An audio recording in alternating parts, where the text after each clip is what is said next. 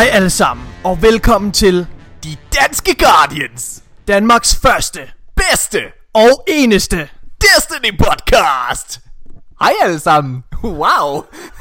Det bliver lidt, det bliver lige lidt, lidt følsomt i dag, og lidt øh, homoerotisk, vil jeg næsten sige. Fordi, kære lyttere, det er, det er en speciel dag. I, I dag, der kan jeg faktisk rent fysisk sidde og røre Nikolaj på låret, og det gør jeg lige nu. Han befamler mig. Ring 112. Nikolaj, du er hjemme og besøger mig.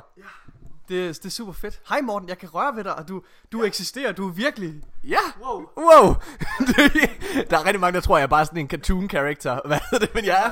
Lad mig lige sige, der er ikke, der er ikke særlig meget. Altså, han har jo virkelig bogstaveligt talt en krop som en 10-årig, vil jeg nærmest sige nu. Jo. Altså, det, han skrumper jo ind, og så har han også fået grå hår, har jeg set.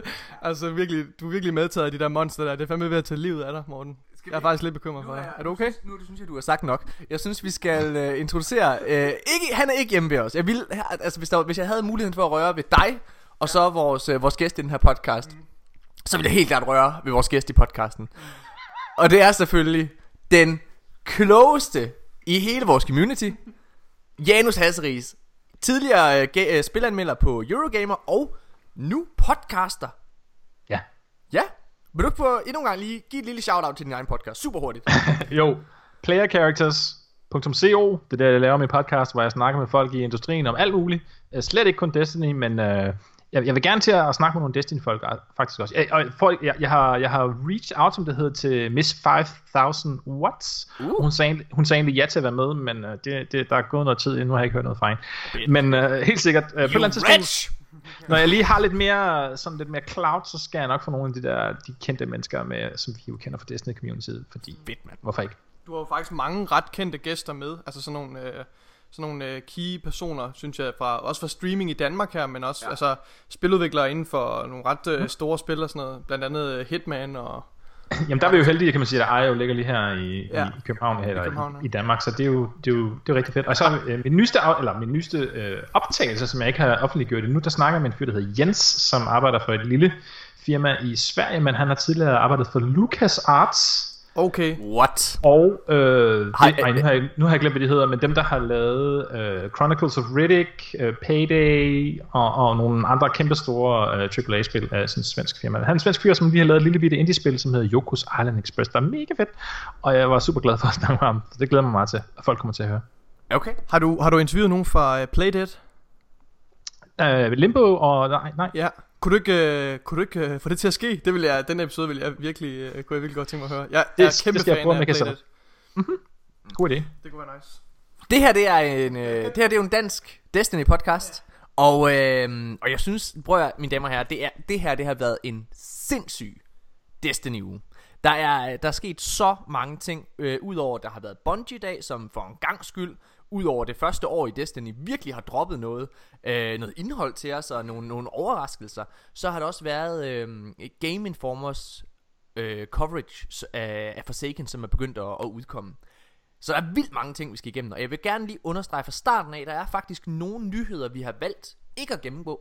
Øh, for eksempel så har vi ikke tænkt os at gennemgå øh, de nye super, fordi øh, at beskrive nogle super via noget tekst, det er altså ikke det samme som at sidde og se dem blive spillet med. Altså du kan skrive nok så meget om, om, om, omkring en ability, men du, du sidder bare og tolker. Øh, og nu sad jeg for eksempel og lyttede til Fireteam Chats nyeste episode, hvor de bare sidder og reagerer på super. Altså det er super kedeligt. Så vi, vi sidder og tager... det er virkelig. Ah, fun. Øh, så vi tager så vi tager nogle øh, så vi tager en masse nye meget meget spændende emner med og der er Nikolaj nogle rimelig crazy ting vi skal snakke om fordi det er faktisk nærmest blevet bekræftet at de danske Guardians er Danmarks måske verdens eller det er verdens bedste det er nyheds Destiny podcast. Okay. Ja. Faktisk så Det er øh, meget, en meget bold claim, men jeg, jeg, vil, jeg vil mene, at vi kan bakke den op. og Nikolaj har faktisk været lidt bold på Twitter og været lidt i øh, Jeg er inde og, inde og prik til, til, til Beehive igen. Ja. Hva, vil du prøve at give en uh, lille teaser på det? Vi tager det med i vores nyhedssegment, men vil du prøve at fortælle, hvad det er, uh, hvad det er du har ja. tweetet? Men jeg, jeg er simpelthen jeg er så frustreret over vores manglende, hvad skal man sige, øh, anerkendelse i det internationale, øh, hvad skal man sige, Destiny community. Så, så jeg har simpelthen sådan ligesom taget al den vrede og fokuseret den ind på Twitter, Så nu er jeg bare blevet sådan en vred emo-kid, der skriver alle mulige sindssyge provokerende tweets. Øhm, og der tweetede jeg blandt andet her forleden, at altså hvis det faktum, at der ikke er nogen, der taler om, at Savathun er bossen i den kommende DLC, det, det begriber jeg slet ikke. Og det kan skyldes to ting. Til så. Den ene ting, det er, at alle content creators ved det her, men at de ikke kan tale om det på grund af embargoes. Eller den anden og mere sandsynlige mulighed, det er bare, at, øh, at det internationale community har den, øh, ja, den samlede øh, hvad hedder det, resonerings øh, hvad hedder det, evner som en femårig. Og det var sådan lidt, ja, den var, den var lidt... og, og vi finder jo faktisk ud af svaret, mine damer og herrer, fordi det er nummer to, der er svaret. Øh, det er fordi, at de er dumme. fordi Nikolaj, han kommer faktisk til at, at skrive på, øh, blandt andet med Rick Kakis, Kakis HD, øh, som øh, tweeter lidt arrogant til ham, Øh, hvad snakker du om, mand? Jeg lavede sgu da en video om det her i går. Eller sådan noget. men, men pointen er jo lidt, at vi har jo lidt talt om det her i en hel måned. Altså, vi har bekræftet det i en hel måned. Ja. Vi har jo snakket om det her i et halvt år, ja. at det her, det var det, der ville ske. Vi lavede endda et roadmap for tre måneder siden, hvor, hvor der blev beskrevet, det var Cyberpunk, der var, hvad hedder det, der var Raid Boss og, og End Boss og alle de her ting, hvor vi også anerkendte i det roadmap, at Hive, undskyld ikke Hive, at Fallen spillede en betydelig rolle i den her Reef expansion. Det anerkendte vi også. Øhm, ja, hvis, hvis du går ind på vores, øh, hvis man går ind og finder vores roadmap, så øh, er der faktisk kun en af de forudsigelser i det roadmap, som ikke har båret frugt. Og det var din forudsigelse, Morten, med ja. at man kunne spille som en Elixni. Det, ja. det er så det eneste, der ikke har båret frugt. Men alle de andre forudsigelser, den kan vi sætte et fint øh, flueben med. Ja, og den der med, at vi kunne spille som Elixni, det var jo det var noget, jeg ligesom tog med på baggrund af et gammelt league, der var for et år. Øh, jo, et år siden var der et league om, at man måske kunne spille, eller undskyld, man ville kunne spille i Destiny 2 som en fallen character. Øh, og vi har jo snakket om tidligere det her med, at, at Fallen ligesom skulle have en, en ark, hvor de ligesom udviklede sig som karakterer, at de ligesom blev gen, altså genvalgt, altså de gjorde sig fortjent til Travelerens lys igen. Øh, en redeem story. Ja. Og det vil bare passe sindssygt godt ind. Og det kan jo også godt være, at jeg lige understrege, at vi faktisk får den. Fordi der er nogle ting, vi skal snakke om i dag senere. Hvor, øh, hvor der faktisk bliver sagt, at vi får friendly fallen allies. Og nu åbner Nikolaj simpelthen en øl herhjemme. Det er dejligt. Øh, Janus, hvor meget har du fulgt med? Uh, altså, jeg så godt uh, Nikolajs tweet omkring uh, det der med Savathun som raid boss, og, og også hans, uh, hans mange, mange rants om uh, Worm, Worm Crown Husky. jeg fuck hader den mand. og så, uh, og så, uh, så jeg, jeg, jeg, jeg må så erkende, at jeg ikke har spillet Destiny siden sidste gang, ja, vi snakkede sammen. Til gengæld så er, er, er der lidt ild i røven på mig på grund af Moments of Triumph. Fordi, øh, ah, det synes jeg næsten, jeg skal. Det, det, for, det synes jeg også, du skal. Altså, vi skal have den t-shirt. Vi skal have den fucking t-shirt. Det, skal. Mm-hmm. Øhm, det er, prøv at, igen, mine damer og herrer, det er en glimrende uge, I, øh, I sidder og lytter til podcasten i, fordi der er så mange ting, vi skal igennem. Så mange spændende, total breaking news-agtige ting, som I får ud over vores take på. Så er der også nogle forudsigelser, vi skal ind på. Øh, blandt de tre hurtige i den her uge, der vil jeg faktisk sige, det er det ikke bare øh, sjov ballade. Vi har faktisk nogle ret interessante samtaleemner, vi bliver nødt til at vinde i forhold til Destinys fremtid. Øhm, så det glæder jeg mig rigtig meget til. Så det er jo lige før, at vi skal holde en, øh, en kort pause. Og så hoppe direkte ud i tre hurtige. Skal vi gøre det? Fedt. Mega fedt. Jamen, så holder vi en kort pause nu.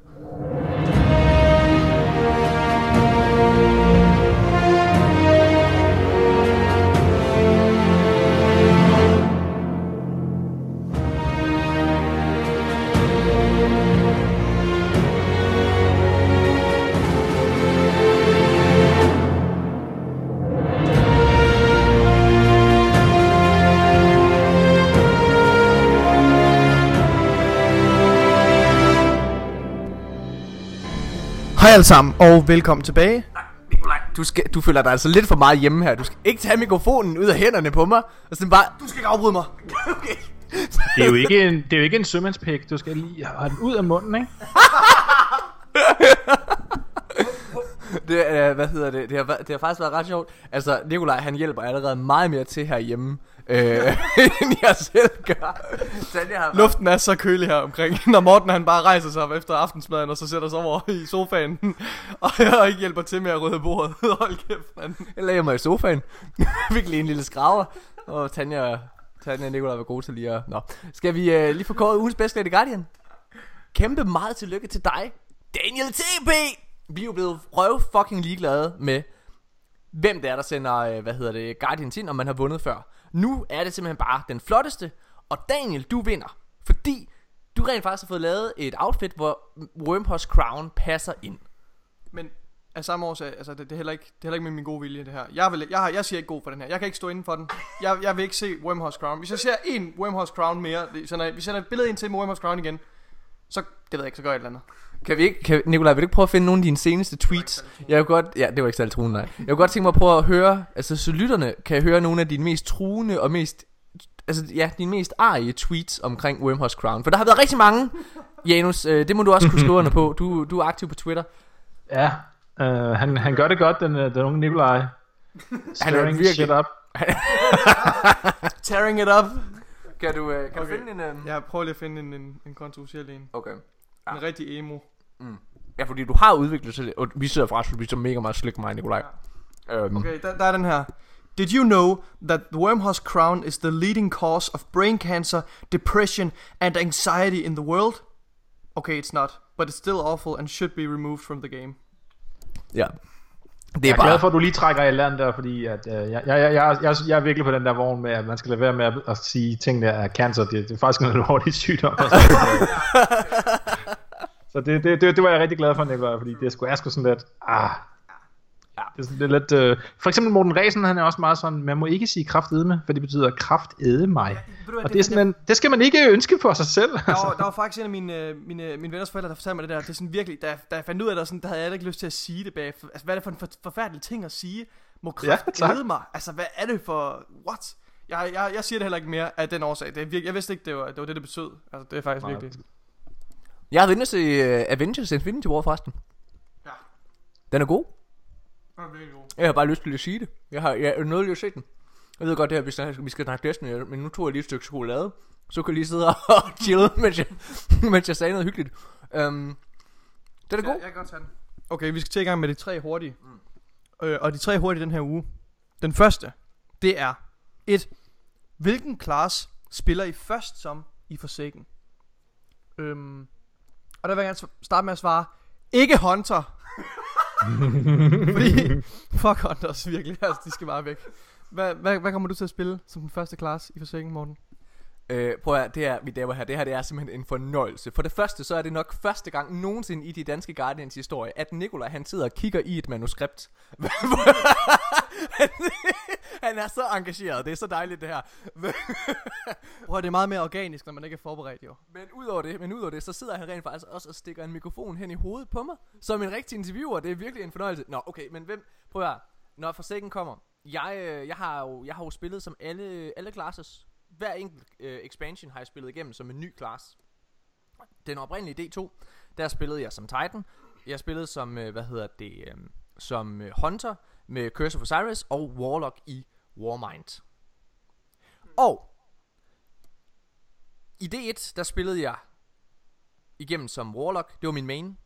Og Forsaken kommer jeg til at spille igen som Warlock. Jeg er blevet en Warlock og fucking the all way. Altså, Warlock det er bare den bedste. Den ultimative bedste class overhovedet. Jeg er, jeg vil være magiker. Jeg vil have trold, jeg vil have magi, jeg vil være en troldmand. Hvad med dig, Janus? Jamen, øhm, jeg tror, den, øh, den, den gode forklaring er, at øh, jeg forestiller mig lidt, at øh, Forsaken, det skal være, være Taken King, Kings mm. til D2, og jeg spillede Taken King med min Hunter. Så øh, sådan lidt ligesom, når man skal have øh, sine øh, lykkesokker på i sengen, eller en øh, kaninfod, eller så videre, så, øh, så skal jeg spille Hunter til Forsaken. Og så nævner vi ikke noget om, at, at de to andre klasser er, er, er level 0. Så jeg har ikke rigtig noget valg heller.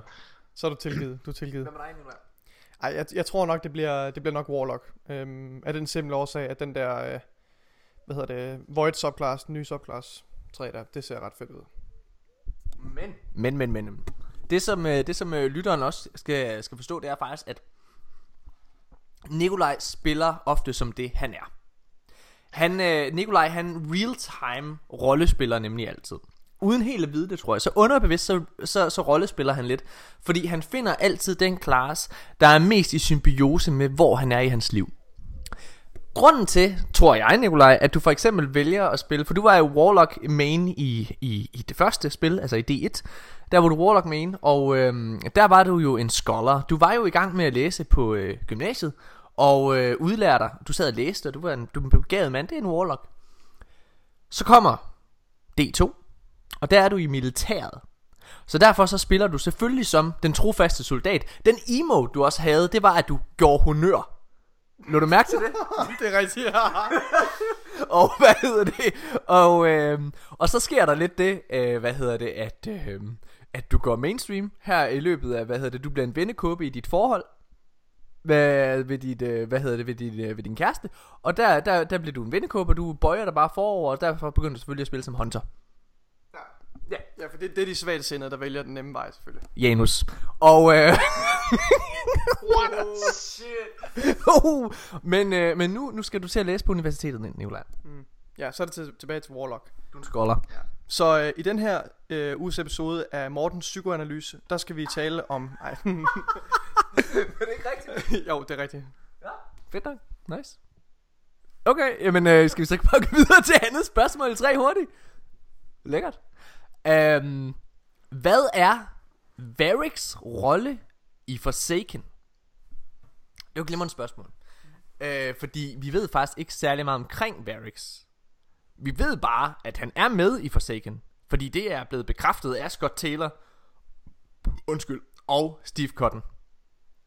Begge har bekræftet, at øh, de har faktisk formuleret, nu citerer jeg på dansk, hvad hedder det, øh, vi finder ud af, hvad, Vari- hvad, Vari- hvad, vi finder ud af, hvad Varix har været, har været, øh, one, øh, været up to, altså hvad han har lavet, men øh, det er nok ikke det, vi regner med. Det kommer nok ikke til at ske på den måde, vi regner med. Så han, er ikke bare, han holder ikke bare øje med Prison of Elders, eller hvad? Nej, det tror jeg ikke. Og der er jo også, øh, jeg tror det var, hvad hedder han, Mylan Games, øh, der lavede for et år siden, der lavede han en video, hvor han, hvor han øh, faktisk lå mærke til, at på European Dead Zone, der er der nogle områder, hvor man faktisk vil kunne se, øh, altså Fallen, de er jo, altså rasen Fallen er jo skærs, øh, og de kæmper jo imod os, de fortsætter med at kæmpe, kæmpe imod os, man kan faktisk se nogle af de våbentønder, altså de våben, de ligesom får, øh, får får til sig til at kæmpe med, kan man sige. Der er nogle våbenkasser, hvor man kan se House Judgments logo på. Og det er jo altså øh, det, øh, det, det hus, som øh, Varix stadig tilhører. Ja, det er ret spændende. Ja. Så øh, Så, øhm, hvad laver han? Er han øh, der er nogen, jeg har set nogen lave videoer omkring, at det er ham, der er masterminden til Aldrin, og, øh, og det er ham, der sidder og styrer ham. Til det der, tror jeg, at Nikolaj kan sige det. Det er det ikke. Nej. Det er det ikke. Det kommer vi ind på, hvorfor det ikke er. Øh, senere i den her, øh, hvad det hedder, episode. Men det er det ikke.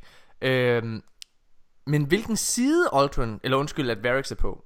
Skal vi prøve at starte der? Øhm, jeg ved det faktisk ikke. Jeg tænker, at han kunne måske være allieret med den der øh, Fallen øh, Kill, som er, som er venter på, Den der spider, den der spider. Ja, som er venter på Tangled Shore. Ja. Ham, der taler til os i den der Whitehawk. Mm. Eller også så øh, er han på Petros side fortsat. Øh, for jeg føler det også, så skal de også til at gå ind og forklare, hvorfor han har, har skiftet side, hvis han lige pludselig arbejder for Aldrin eller Scorn. Det synes jeg måske... Jeg, ved, jeg synes ikke rigtig, at han passer ind ved siden af de der Barons. Nej. Øhm, heller ikke som et mastermind, for det, der, der føler jeg lidt, at det er Aldrin, der har den rolle. Så jeg tror, han er på vores side. Hvor, øh, hvad, hvad for en side tror du, at Varix er på, Janus? Mm. Jamen jeg sidder sådan og tænker om, hvis man nu et eller andet sted hen, så, så, så det er jo altid så uh, Guardian-centrisk, uh, når man spiller Destiny, ikke? Altså vi ser det hele tiden fra vores synspunkt af. Det var det, der lidt var interessant med, med, med Varix og hans gren der på, på? At det ligesom sådan var en, en blik ind i en anden verden, et andet et andet øh, community, eller man skal kalde det, som, som ikke ser os som centrum, ligesom vi gør. Og et eller andet sted hen med, med angrebet fra The Red Legion der, så altså det, det siger næsten sig selv, at der sikkert også er nogle af dem, der er overlevet, og så har deres egen lille boble, ligesom vi har vores egen lille boble. Ikke? Mm. Og der kan Varix jo passende passe ind. Så, og så hvor, hvilken side er han på? Det ved jeg, der sidder jeg sådan og tænker, jamen måske sådan lidt neutral, eller på sin egen side, altså bare sådan, du ved, øh, øh, sådan mm. en lille gruppe af, af nogle fallen, der sådan set bare prøver på at overleve den her øh, vilde øh, øh verden, der ligesom er blevet skabt, og, og, og, og så sker der så selvfølgelig det, at når at de sådan er ude i at gøre, hvad de nu skal, jamen så så skyder de lidt på, på os som Guardians, fordi at, at hey, nu er det den vilde vesten, ikke? vi skyder bare på alle, og alle ligesom bare på en eller anden måde fjender, øh, når man mødes på slagmarken. Øh, øh, kunne jeg forestille mig, men, altså det er derfor, man, man, som du sagde Morten, ikke? Altså, at der er nogle af de her våben øh, caches, der ligesom har, øh, har judgment på, uden at, at hvis man møder Varix, at, at man er imod ham. For det, det tror jeg egentlig ikke, fordi som det, siger, det du siger, Nikolaj, ikke? hvorfor så skulle man til at forklare det, hvilket er sådan, ja, øh, der er, det er begrænset, hvor mange mennesker, der kan indgå, eller figurer, der kan indgå i den her, øh, hvad hedder sådan noget, Jeg tror, at øh, jeg tror, han er, øh, jeg tror, at han er på sin egen side. Det, den formulering, du kom med der, Janus, den tror jeg er spot on. For jeg tror virkelig, Varix, han er, han er kun ude efter det bedste for sig selv og for Fallen-rasen. Han er en overlever. Han er en overlever, og hvis man husker tilbage til, øh, til House of Wolves, og nu at husker jeg svagt, det kan godt være, du, du skal rette mig nu, Nikolaj, men i, i House of Wolves, det der egentlig var, det var faktisk, at han kunne ikke lide Skolas. Han var imod Skolas og det, han stod for. Men det var ikke som sådan... Det er, altså, jo ikke, det er jo ikke fordi uh, Skolas er... Ja, det, det, er jo, det er jo rent principielt inden for deres eget... Ja. Deres egen, hvad skal man sige, Jamen, sko- deres egen race. Det, Og s- han, han er en konkurrent jo. Og Skolas havde også hævet armene af Varix. Er det ikke rigtigt? Det, det kan jeg faktisk, det ved jeg ikke. Jamen, det har han. det, det er derfor en af grunden til, han hader ham. Nå, okay. Hvad hedder det? Ja. Men ja, ja, ja deres, deres konflikt grunder jo i, at, at det er, de er politiske modstandere på en måde inden for deres egen race. Ja. Det er sådan, jeg ser det. Altså, Men hvilken rolle han har i Forsaken, jeg tror, at øh, jeg tror, vi får uddybet ham. Jeg tror, han er en karakter, som fortsætter med at være aktiv. Men jeg tror ikke, han er en del af main plottet. Jeg tror, han indgår i det, men jeg tror ikke, han er, altså, jeg tror ikke, han er en, en aktiv del af, af hovedhandlingen på den måde. Mm. Øhm, ja. Det bliver, Jeg kunne godt forestille mig, at man kunne, man kunne møde ham, og så, du ved, så er der måske sådan lidt fjendtlighed til at begynde med, men, men, men så kan han også godt se, at ved at hjælpe os, kan han hjælpe sig selv, og så er der, er der måske nogle, nogle submissions ja. eller et eller andet, som ligesom sådan, at, at Varix siger til os, at men du kan tage hen og finde det her, eller du skal derhen og scanne med Ghost, og stå og vente lidt, og så kommer nogle bølger af fjender, og så... det kan være, øh, det kan være, at han er, øh, at Varix han faktisk godt kan se. Altså Varix er jo også klog. Mm. Det kan være, at det kan være, at Varix er ham, der kan se, at Aldrin faktisk bliver styret af Sabathun. Mm. Og derfor er det ham, der ligesom reacher out og hjælper os. det kan også godt være, at han bare er warden of the prison of Det kan også sagtens være. Lad os så videre til næste spørgsmål. Og det her det er det sidste spørgsmål i tre hurtige, og det er måske det mest interessa- interessante. Det er et spørgsmål, Nikolaj han lige kom med. Prøv at stille det. Jamen, for det er et spørgsmål, jeg har stillet mig selv mange gange. Øh, og det er, det er ret vanskeligt at svare på umiddelbart. Og det er, At, øh, forbliver jeg jomfru? Ja. Har du svaret på? Du er ikke jomfru længere. Nå, nej, det er rigtigt. Det lige glemt. hvorfor har du skrevet det ind? Mm, det ved jeg ikke. Hvorfor har jeg det, Morten? Okay. Nå, skal vi ikke finde på et andet spørgsmål til tre hurtigt? Jeg synes ikke, vi skal kaste Jeg faktisk- kæreste under bussen her. Jeg synes faktisk, det er lidt, jeg, jeg, synes, øh, jeg synes, det er lidt upassende. Jeg synes bare, vi skal tage øh, det andet spørgsmål, der står lige dernede. Nå, ja, okay, fair. jeg, jeg læser højt. er det slut med Hive efter Sabathun? Nikolaj, du sagde til mig, lige da jeg stillede spørgsmålet der, så fandt jeg svaret. Mm. Det sagde du, inden vi begyndte at optage. Mm. Hvad er svaret så? Det, ved, det ved jeg ikke. Okay. Der er ikke noget svar. Okay. Skal jeg så ikke sige, kom med mit svar på det? Mm-hmm. Ja. Jeg tror, i, de, i det store billede, så er det slut med Hive, når vi har besejret Sabathun. Så tror jeg simpelthen, den er givet af malket nok. Øh, Forstået på den måde, fordi det, det skal ikke misforstås, det her. Jeg hungrer efter Sabathun-historien. Jeg synes, den fortælling, der bliver lagt op til her i Forsaken, er fantastisk, og jeg synes, at Hive nok er den mest interessante øh, race overhovedet i, øh, i Destiny. Men nu har vi også øh, været øh, interageret med dem her i, ja, i fem år næsten. Og jeg, har, jeg, jeg, jeg er klar til at se helt nye fjender. Så på den måde, så vil jeg gerne have, at det hele med Hive, det ender, kulminerer med Sabafun, og så er det slut. Så det håber jeg. Ja. Jeg, jeg, jeg tror også, det er muligt, at det kunne være en slutning på deres, øh, deres historie, øh, Hives historie. Øhm, fordi, hvis man har læst Books of Sorrow, så ved man jo, at de tre Hives søstre, som jo er dem, der ligesom øh, driver hele Hive-rasen, og som er ø- øverst i den fødekæde, det er jo Oryx, Savathun og, øh, og Siwa Wrath. Men øh, Siwa Wrath offrer sig selv. Eller, Spoiler alert! ja, jeg er ked af det, Morten. Jeg, jeg sidder og den læser Øh, offrer sig selv til fordel for Oryx og Savathun. What the fuck? Ja, så skulle du have læst noget før, Morten. Det er fandme lang tid siden, ikke også? Spo- der er ikke spoiler lidt længere på det.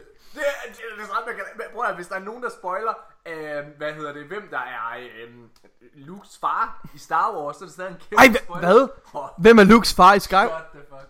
Hvad hedder det? Okay, hvad hedder det? øhm, Så, så jeg tror, når, når Savathun er, er, er færdig, så tror jeg også, at Hive-fortællingen stort set er færdig. Men vi mangler jo stadig de der Wormguards.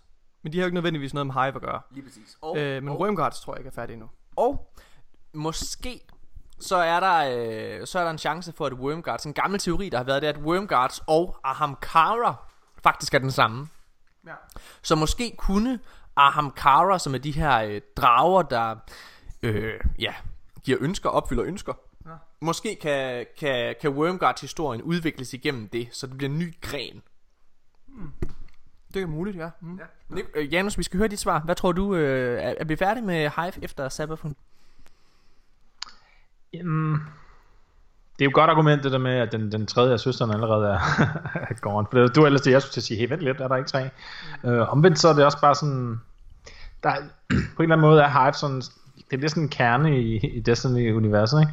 Så, som ikke andet, så jo, altså, de er nok færdige i Destiny 2, ikke? Mm. Øh, og måske kunne man godt godt lidt ønske sig, at de heller ikke lige var det første, der dukkede op i Destiny 3.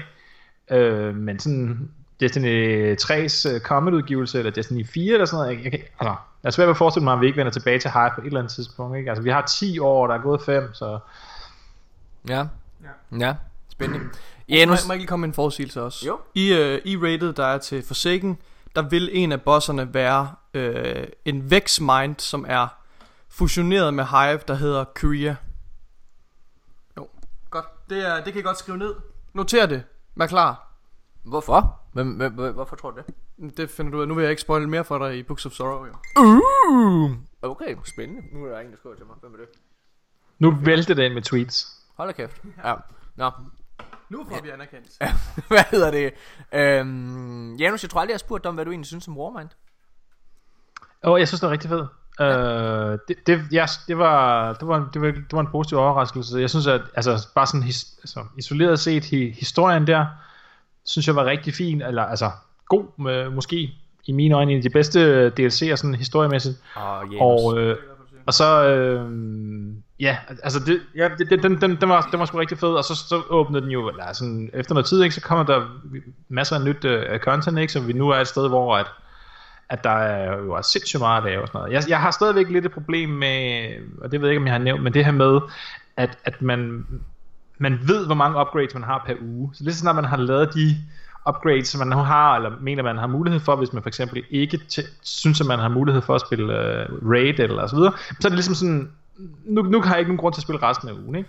Det, sådan en fornemmelse øh, har jeg stadigvæk lidt, og det synes jeg er ærgerligt, altså, og det kan godt være, at matematisk er det, det fuldstændig det samme, som det var i gamle dage, og man ville max få 5 øh, hvad hedder det, power engrams, eller hvad man skal kalde dem, men det der med, at man bare ved det, det gør også bare sådan, at Nå, nu har jeg ikke grund til at spille mere. Og Men det der synes er jeg jo- er sådan lidt ærgerligt, altså. Jamen, ja, ja, men øh, det er jo faktisk også noget, de ændrer på, øh, når Forsaken kommer.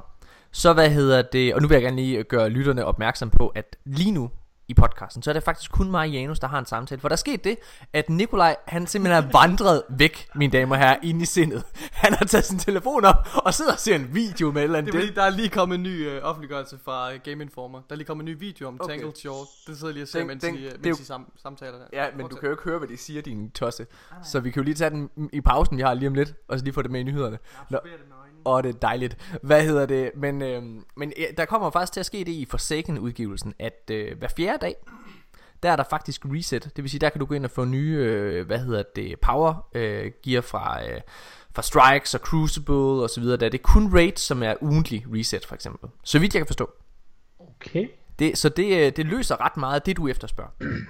Det, det, er, lidt- det er lidt interessant, at man så har to, øh, hvad hedder sådan noget, to intervaller, der kører for skudt. Ja, det er lidt interessant. Det, øh, uanset hvad, så bliver det mega spændende. Og øh, jeg tror, at vi holder en, en kort pause nu, fordi vi skal snakke nyheder. Og der er et eller andet, der siger mig, at der lige er kommet noget helt nyt ud fra Game Informer om Tangled Shore. Det bliver spændende, om det ryger med i nyhederne. Få det lige at vide i øresneglen her. Ja, jeg hørte lige nu, og vi stiller om til vores rapporter, der sidder på Viringvej. Åh, oh, det er dig, Nikolaj. okay. Øj, shit. Nå, okay. Vi holder en pause nu, mine damer og herrer, og så er vi tilbage lige efter det her.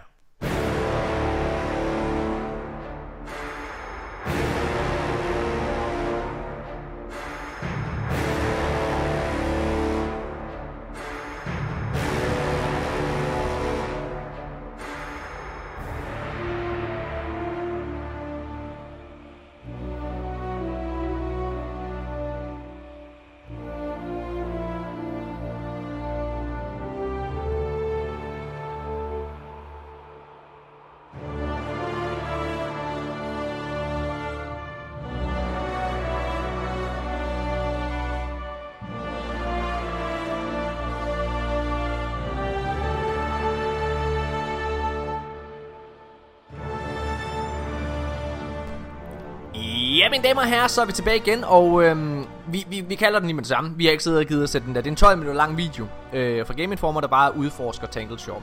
Hvis der er en eller anden sindssyg hemmelighed, der viser sig at komme ud af det, så, øh, så, så er den med i næste uge. Men umiddelbart så ligner det bare en udforskning. Det viser, hvor fucking flot det er. Altså, det ser ret flot ud. Det ser virkelig fedt ud. Det ser virkelig flot ud. Øh, og så viser den til synligheden den nye form for Escalation Protocol. Øh, det nye public events. Øh, ja, sådan Escalation Protocol-esk-agtig aktivitet. Det, det ser ud som om, at sådan lidt halvdelen af det er, er sådan nogle asteroider, man hopper rundt på, som er, er spundet sammen med de her kæder og alt muligt. Og så den anden halvdel, det er Prison of Elders. Ja. Og sådan meget Fallen-inspireret arkitektur, eller hvad man skal sige. Ja. Nå, den, øh, hvad hedder det, den første nyhed, vi skal snakke om i den her uge, det er, øh, det er vi, vi var lidt inde på den i starten, nu får I konklusionen af det. det jeg har skrevet nyheden her, DDG for indflydelse.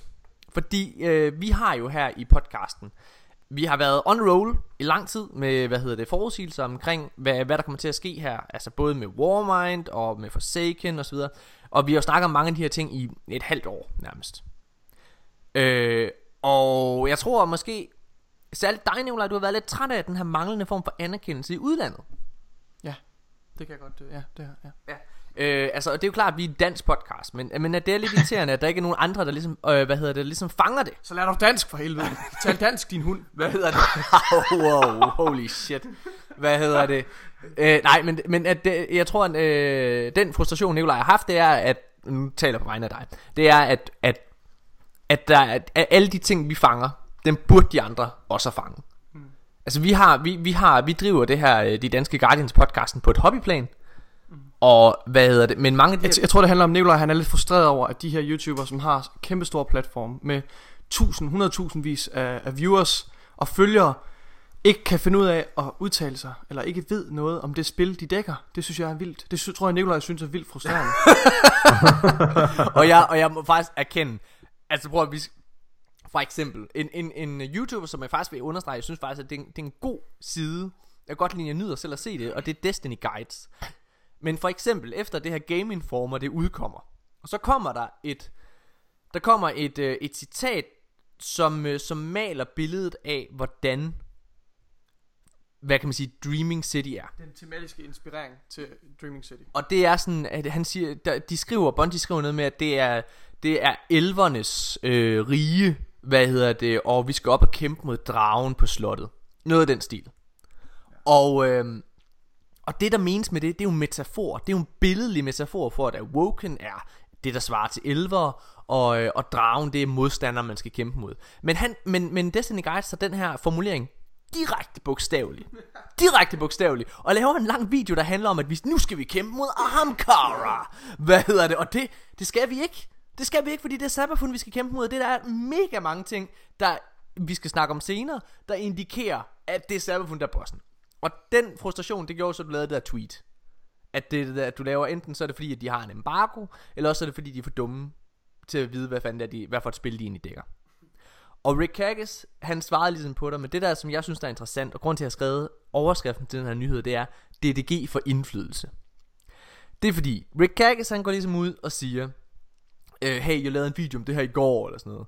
Og så øh, Nikolaj, han siger, hey, hvad hedder det, jeg lavede en vi, eller vi lavede det, en forudsigelse om podcast omkring det her for et måned siden nu. Øhm, hvor, hvad hedder det, hvor til han så svarer hvad? Den, jeg tror, han svarede ikke på det. Tror jeg, gør han det? har svaret på det. Nå, jo, okay, det kan jeg ikke huske. Det er også lige meget, det er ligegyldigt. Men, men hvad hedder det? Øh, I hvert fald, så sker der det. Efter den her, altså Rick Kagas, han er altså en ret stor personlighed i Destiny sammenhængen. Dagen efter, så laver Unknown Player en video til YouTube, hvor han siger, Sabafun er raid boss. Så meget der er raid boss. Altså fuldstændig på baggrund af den her provokation, tror jeg, Nikolaj han kommer med. Så laver Unknown Du Player læser alt for meget i det, Morten. det er muligt at gøre det, men der sker. Hedder han Unknown Player? Ja. Det gør han. Ligesom ham der, der har lavet Unknown Players Battleground? Ja, jeg tror, jeg Det tror. var, det var player unknown og unknown player. Ja. Nå, jeg så bedre Player Unknown. Ja, det er sådan der. Ja. Jeg Ja. og tænker, hvad? Det er, helt, det er muligt, at jeg læser for meget i det. Men i hvert fald så sker der det, at 17 timer efter Nikolajs tweet, og, og Unknown Player, han laver altså video, altså nærmest på daglig basis. Og han laver det sådan rimelig kort, det er bare, han der sidder og snakker, hvad hedder det, til noget gameplay. Altså der er ikke, der er ikke, det, er ikke, det er ikke sådan en større produktion. Så han laver det sådan, han laver daglige videoer nærmest. Og øh, Altså, jeg, jeg, jeg tror, det er et sammentræf, men, men ikke desto mindre, så er det stadigvæk interessant at, at kigge på, at de her mennesker, som tjener, det er deres arbejde at dække Destiny. Vi driver det her som en hobby, Mm.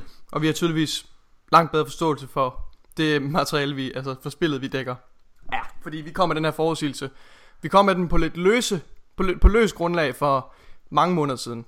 Ja. Øh, men for en måned siden, der, der kom vi med nogle konkrete, altså meget konkrete beviser på, hvorfor det her det. Og der, der var, vi har været sikre siden. Vi har været sikre siden øh, Vejdokken kom, ja. fordi der er nogle ting i det her, som igen, som, mange, som der ikke er nogen andre, der har fanget, og det er det, Det er super åbenlyst, og vi har endda forudsagt ned til, ned til, hvornår vi kommer til at se Sabathun. Ja. Og hvilken rolle hun kommer til at spille i kampagnen. Vi har gennemgået historien faktisk, ja. Ja. Og, og, og, og det er også derfor, der måske er lidt spoiler warning øh, senere. Det kommer vi til, når vi begynder at tale om det. Så, øh, okay, hvad hedder det? Men det, er, men det er ret nice, og igen, lige understrege, det er altså ikke kun Sabafund, vi har haft ret i her på det sidste. Det er nærmest, Nej, nej, at det det, er er, det er virkelig, virkelig. Ja. ja. Hvad, Må jeg lige øh, må jeg knytte en kommentar til det? ja. Gerne. Hvis du vil rose os, så må du meget gerne. Jeg tror faktisk, at grunden til, at, den her, at det er sådan, det er fordi, at de her mennesker skal leve af det. Øhm, fordi jeg er ret, eller jeg kan jo se på, på Rick Kakis og More Console og, og, og de her, øh, mange af de her YouTubere her, at de er jo begyndt at, at dække meget mindre Destiny, eller i hvert fald dække alle mulige andre spil også, altså have Monster Hunter med, have Anthem med, have Division med, osv. osv. Øh, og det, det tror jeg lidt er fordi, at, at Destiny 2 har haft nogle hårde tider, hvor de, hvor de har simpelthen ikke kunne tjene deres penge, rent ud sagt, på at blive ved med at lave Destiny 2 videoer. Nej. De har været pinedød tvunget til at også at lave nogle andre ting.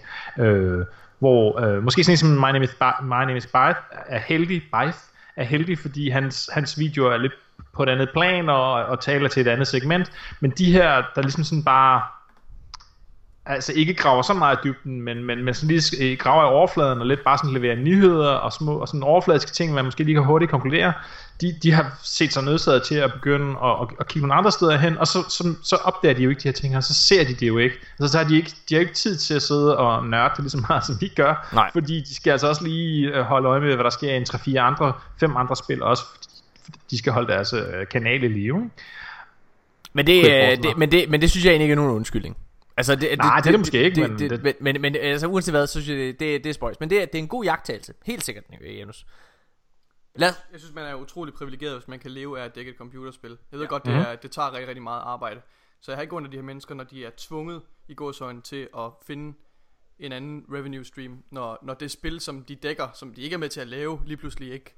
Øh, ja, det jeg jeg synes også bare, det handler om Jamen at det skal siges, at noget af det er også, øh, i hvert fald det har jeg hørt nogle af streamerne snakke om, at øh, øh, der skete også det, at hvad kan man sige, det var egentlig ikke så meget, fordi, altså selvfølgelig var der noget af interessen for Destiny 2, der dalede og sådan noget der, og de havde mindre at spille for, men der var også rigtig meget øh, for streamerne især, at deres, hvor chatten den simpelthen bare blev så negativ. Altså der var sådan en negativ stemning om ja. Destiny 2, så selvom der stadigvæk var mange, der spillede det, ja inklusive, så var der så meget bullshit i deres chat, når de spillede. Destiny 2, mm. at de var simpelthen nødt til at lade være med det. Altså de var bare, det, det kunne de bare ikke spille, det, synes selvom jeg, det synes jeg er vildt nederen. Det er, det er, det er virkelig tragisk, altså. Men, Men og det igen, siger jo sig selv, at der skal jo bare være et lille- lille fåtal af mennesker, som ligesom sådan bare siger, det der fucking lortespil, det skal vi Mm, ja. æde med, men det skal ned og, med så, og nakken, så ikke? sætter de jo også diskursen, fordi deres, deres, øh, de, altså, de sætter et kæmpe præg på communityet generelt, jo, når de er så øh, højlytte. man skal bare huske på, at Jeg er de ikke sikker på, at de er community. Ja, det, altså, Nej. man skal bare huske på, at de her streamere, de var altså selv med til at lave den her stemning. Det skal vi lige, vi skal lige huske. Okay, det, det, det, Jo, er men, ja, men hvad kan man sige, uh, Professor Broman og, og Cathalion og dem der, de, de var jo ikke sådan mega negative om Destiny 2. Oh, Jeg, jeg, altså, synes, jeg synes Goth Allen var udtalt ret negativ. Han var ret negativ. Ja, lad os hoppe videre til næste. Det har vi snakket om mange gange før det her. Ja, ja, Hvad okay. hedder det? Lad os videre til næste nyhed. okay, det her det er ret spændende.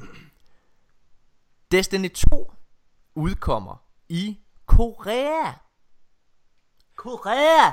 Korea! Det udkommer i Sydkorea. Og øh, det er øh, mega, mega spændende af flere årsager. For det første, så øh, kommer det ikke til at hedde Destiny 2. Det kommer til at hedde Destiny colon Guardians. By Destiny colon Guardians now in source. det er øh, Destiny Guardians kommer det til at hedde Og øhm, udover at det er hele Destiny samlet Altså Destiny 2 samlet alt dens content så, øh, så kommer der faktisk også til at være en ny venter, fordi i Korea er det bare en anden kultur, end det er her i Vesten. Og øh, microtransactions er for eksempel langt mere øh, anerkendt og øh, accepteret i, i den her kultur. Så der er en helt ny venter inden for Eververse, hvor du kan købe dig til at bare have noget med en masse loot og alle mulige ting. det, er, ja, så det er, det er ret sjovt. Men det der er, det der er rigtig, rigtig sjovt ved det her, det er, at den her hjemmeside, som skriver om det her, det er faktisk noget, der hedder sports.naver.com. Det er en e-sport side. Og øh, hvis man ved bare lidt om, sin, øh, om Sydkorea og kulturen der, så er e-sport gigantisk stort på det her marked. Altså deres nationalsport, det her det er ikke en joke. Deres nationalsport er StarCraft. Det er ikke fodbold, det er ikke håndbold, det er StarCraft. Ham der sidder der som præsident lige nu, han vandt, fordi han fik lavet et helt ny, en helt nyt map til StarCraft 1, som de sidder og spiller, og gav gratis ud. Det, er, det her det er true story. Det er faktisk en hel nation af dedikerede nørder. Ja. Hvor er det smukt. jeg, vil, jeg vil bo i Sydkorea. Bare, okay, minus, minus mi- microtransactions, dem kan jeg godt leve uden. Så det der er sjovt her, det er selvfølgelig, at øh, udover at vi for øh, en måned siden øh, så en video fra Bungie, en Vidoc, hvor de revealede øh, Forsaken, det er løgn, det er længere tilbage det her. Det er ikke Vidoc'en til Forsaken, det er Vidoc'en til Warmind. De lavede en livestream på Warmind, hvor de sad og spillede Crucible. Ham der sad og spillede Crucible i Warmind ud øh, livestreamen der, han havde en MLG t-shirt på. Altså, så er der rigtig, rigtig meget, der tyder på, fordi at de går ind i Sydkorea her. Det er jo ikke bare for at tjene penge. Der er jo også, altså, det er jo også fordi, at de går ind strategisk på markedet. Fordi øh, når e-sport er så stort, hvis øh, Destiny virkelig skal leve og blomstre der, så skal der være et long, øh, long hvad hedder det, longevity, Long, longevity. Ja, i det, lige præcis. Og øh, det er derfor, det er dejligt, du sidder lige ved siden af mig. Du er hurtigt til at fange den. Jeg kigger jeg kig dig i øjnene og siger, "Ni- hjælp mig, Nikolaj. Jeg, hjælp mig. Help me, Nikolaj. You're my only hope. Okay. så, øhm, så det er ret spændende. Det har været, der, har været, der har været snak om det i lang tid. Jeg tror, det kommer øh, e-sport. Det må jeg godt nok sige. Morten sidder og røver i mit lår lige nu. Ja. Det er interessant, fordi øh, der er jo meget, eller, ellers så, så har øh, altså Destiny 2 PvP har jo været sådan lidt Altså det er ligesom om at, at, at det har ikke det har ikke haft den samme impact som i Destiny 1, vel? Altså med, med Trials og, Iron Men Banner kom- og sådan noget. Men der kommer jo Gambit nu, som til synligheden er virkelig øh, er, det, øh, er det way to go. Plus den helt nye game mode, der kommer til øh, competitive, virker også ret interessant. Den skal vi snakke om senere. Øhm, ja. Der er faktisk noget, der er endnu mere spændende ved det her. Og, øh, og nu bliver jeg nødt til at tage en anden nyhed, der står lidt længere nede i manuskriptet, mine damer og. Fordi øh, Game Informer, som vi har sagt, udkom jo med, øh, udkom med en masse content til, øh, til Forsaken. En af de ting, de lavede, det var, øh, det var en rapid fire questions video. 100 og et eller andet spørgsmål. Sådan en super hurtige spørgsmål. En af de her spørgsmål, der er to interessante spørgsmål i det hele. En af dem, det var, han blev, de blev spurgt, øh, kommer det her spil ind i Destiny 2? Kan man putte det her spil ind i Destiny 2? Og det de gør, det er, at de tager Destiny, en kopi af Destiny 1 op, og så spørger de, kan det her komme ind i Destiny 2? Og måden de svarer på, ingen tvivl om, lige nu det er confirmation, confirmation der er biased og alle mulige ting, men ikke desto mindre er det lidt interessant. Fordi det de svarer på, og de svarer altså straight på alle spørgsmål i det her. Alle spørgsmål bliver til en vis grad taget seriøst. Og bliver sagt ja eller nej, selv på de mest fjollede. Det er meget konkrete svar, de kommer med. Tydelige, konkrete svar. Men her, der begyndte de at grine lidt nervøst. Og, sige, og, og så siger han, og nu citerer jeg, på dansk. Hvor, nej, men hvordan skulle man da kunne gøre det? Det er det, han siger. Altså, min, mit, mit take er, at du læser for meget ind i det. Helt sikkert. Helt sikkert. Det er det. Jeg, jeg, jeg tror ikke, der er mere i det. Jeg tror ikke... Øh, jeg, jeg læser slet ikke den re- reaktion som en... Åh, oh, du fangede os med bukserne nede. -agtig. Det gjorde jeg ikke. Men det der er med det, som gør det spændende, det er, øh, at den her nyhed omkring D2 i Sydkorea, det her med, at spillet kommer til at hedde Destiny Guardians. Når det er, de udgiver det her spil, prøv at høre, så ved de jo godt, hvad der skal ske om et år. De ved også, hvad der skal ske om to år. Og jeg tror, at det her det faktisk er en bekræftelse på, fordi det, der er interessant ved Sydkorea i historien, det er, at de kommer til at spille på nøjagtigt de samme server som os. Altså er det det samme spil, som vi sidder og spiller, og vi kommer også til at spille mod sydkoreanere. Ah. Ja. er vi for hook. Men, øh, men, men det, der er, det, der er spændende her, det er altså, at når det hedder Destiny Guardians, så vidner det om, at det her det ligesom er et spil, der er fremadrettet de næste udgivelser. Altså, når Destiny, hvis der kommer et Destiny 3-spil, så vil man ikke bare i Sydkorea kunne kalde det Destiny 3. Vi har jo øh, forudset, at det kommer ikke til at ske. Vi, vi tror ikke, at der kommer til at være tretal på den næste titel. Okay. Vi tror, at øh, de går lidt Warcraft-vejen. Øh, altså, hvor det bliver en stor overhaul, og så bliver det hele samlet i et spil. Og det kunne, Minus Destiny 1. der tror jeg, at Destiny 1 kommer ind i det. Øhm, og øh, jeg har jo sagt, at jeg tror, at fordi på grund af nogle andre ting, nogle andre små, nogle andre små ting, en masse andre små ting, så tror jeg, at det sker her i løbet af det her og næste år, at Destiny 1 bliver implementeret i Destiny 2. Så igen, det er full on. Altså, spinfoil-hatten er på, der er ingen tvivl der, og jeg læser meget mere i det, end man måske bør gøre. Men, øh, men ikke desto mindre, så er det interessant. Det må du give. Det er spændende. Og, Det er meget spændende. og det er også spændende med, hvad hedder det, øh, det er også spændende med, øhm, det er også spændende med det her med, med, med titlen. Altså, altså de to ting hænger lidt sammen. Jeg synes, vi holder en kort pause, mine damer og herrer, og så øh, fortsætter vi, vi med ma- mange af de andre nyheder. Er I klar på det? Yes. Fedt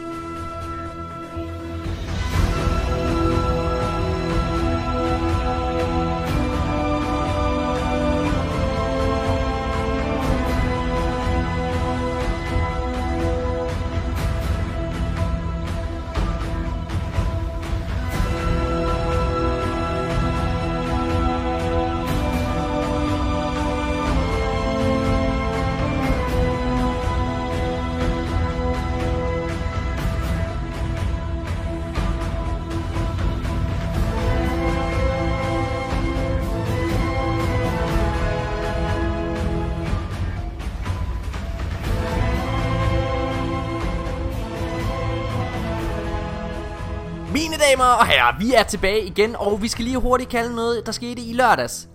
Glædelig Bungie Day! Hvad var det for en lyd? Det var, min, det var det, al den entusiasme, jeg kunne samle. Det var, øh, jeg, jeg snakkede også om det i sidste uge, at det kunne være, at der måske ville komme en lille, lille ting øh, på Bungie-dagen.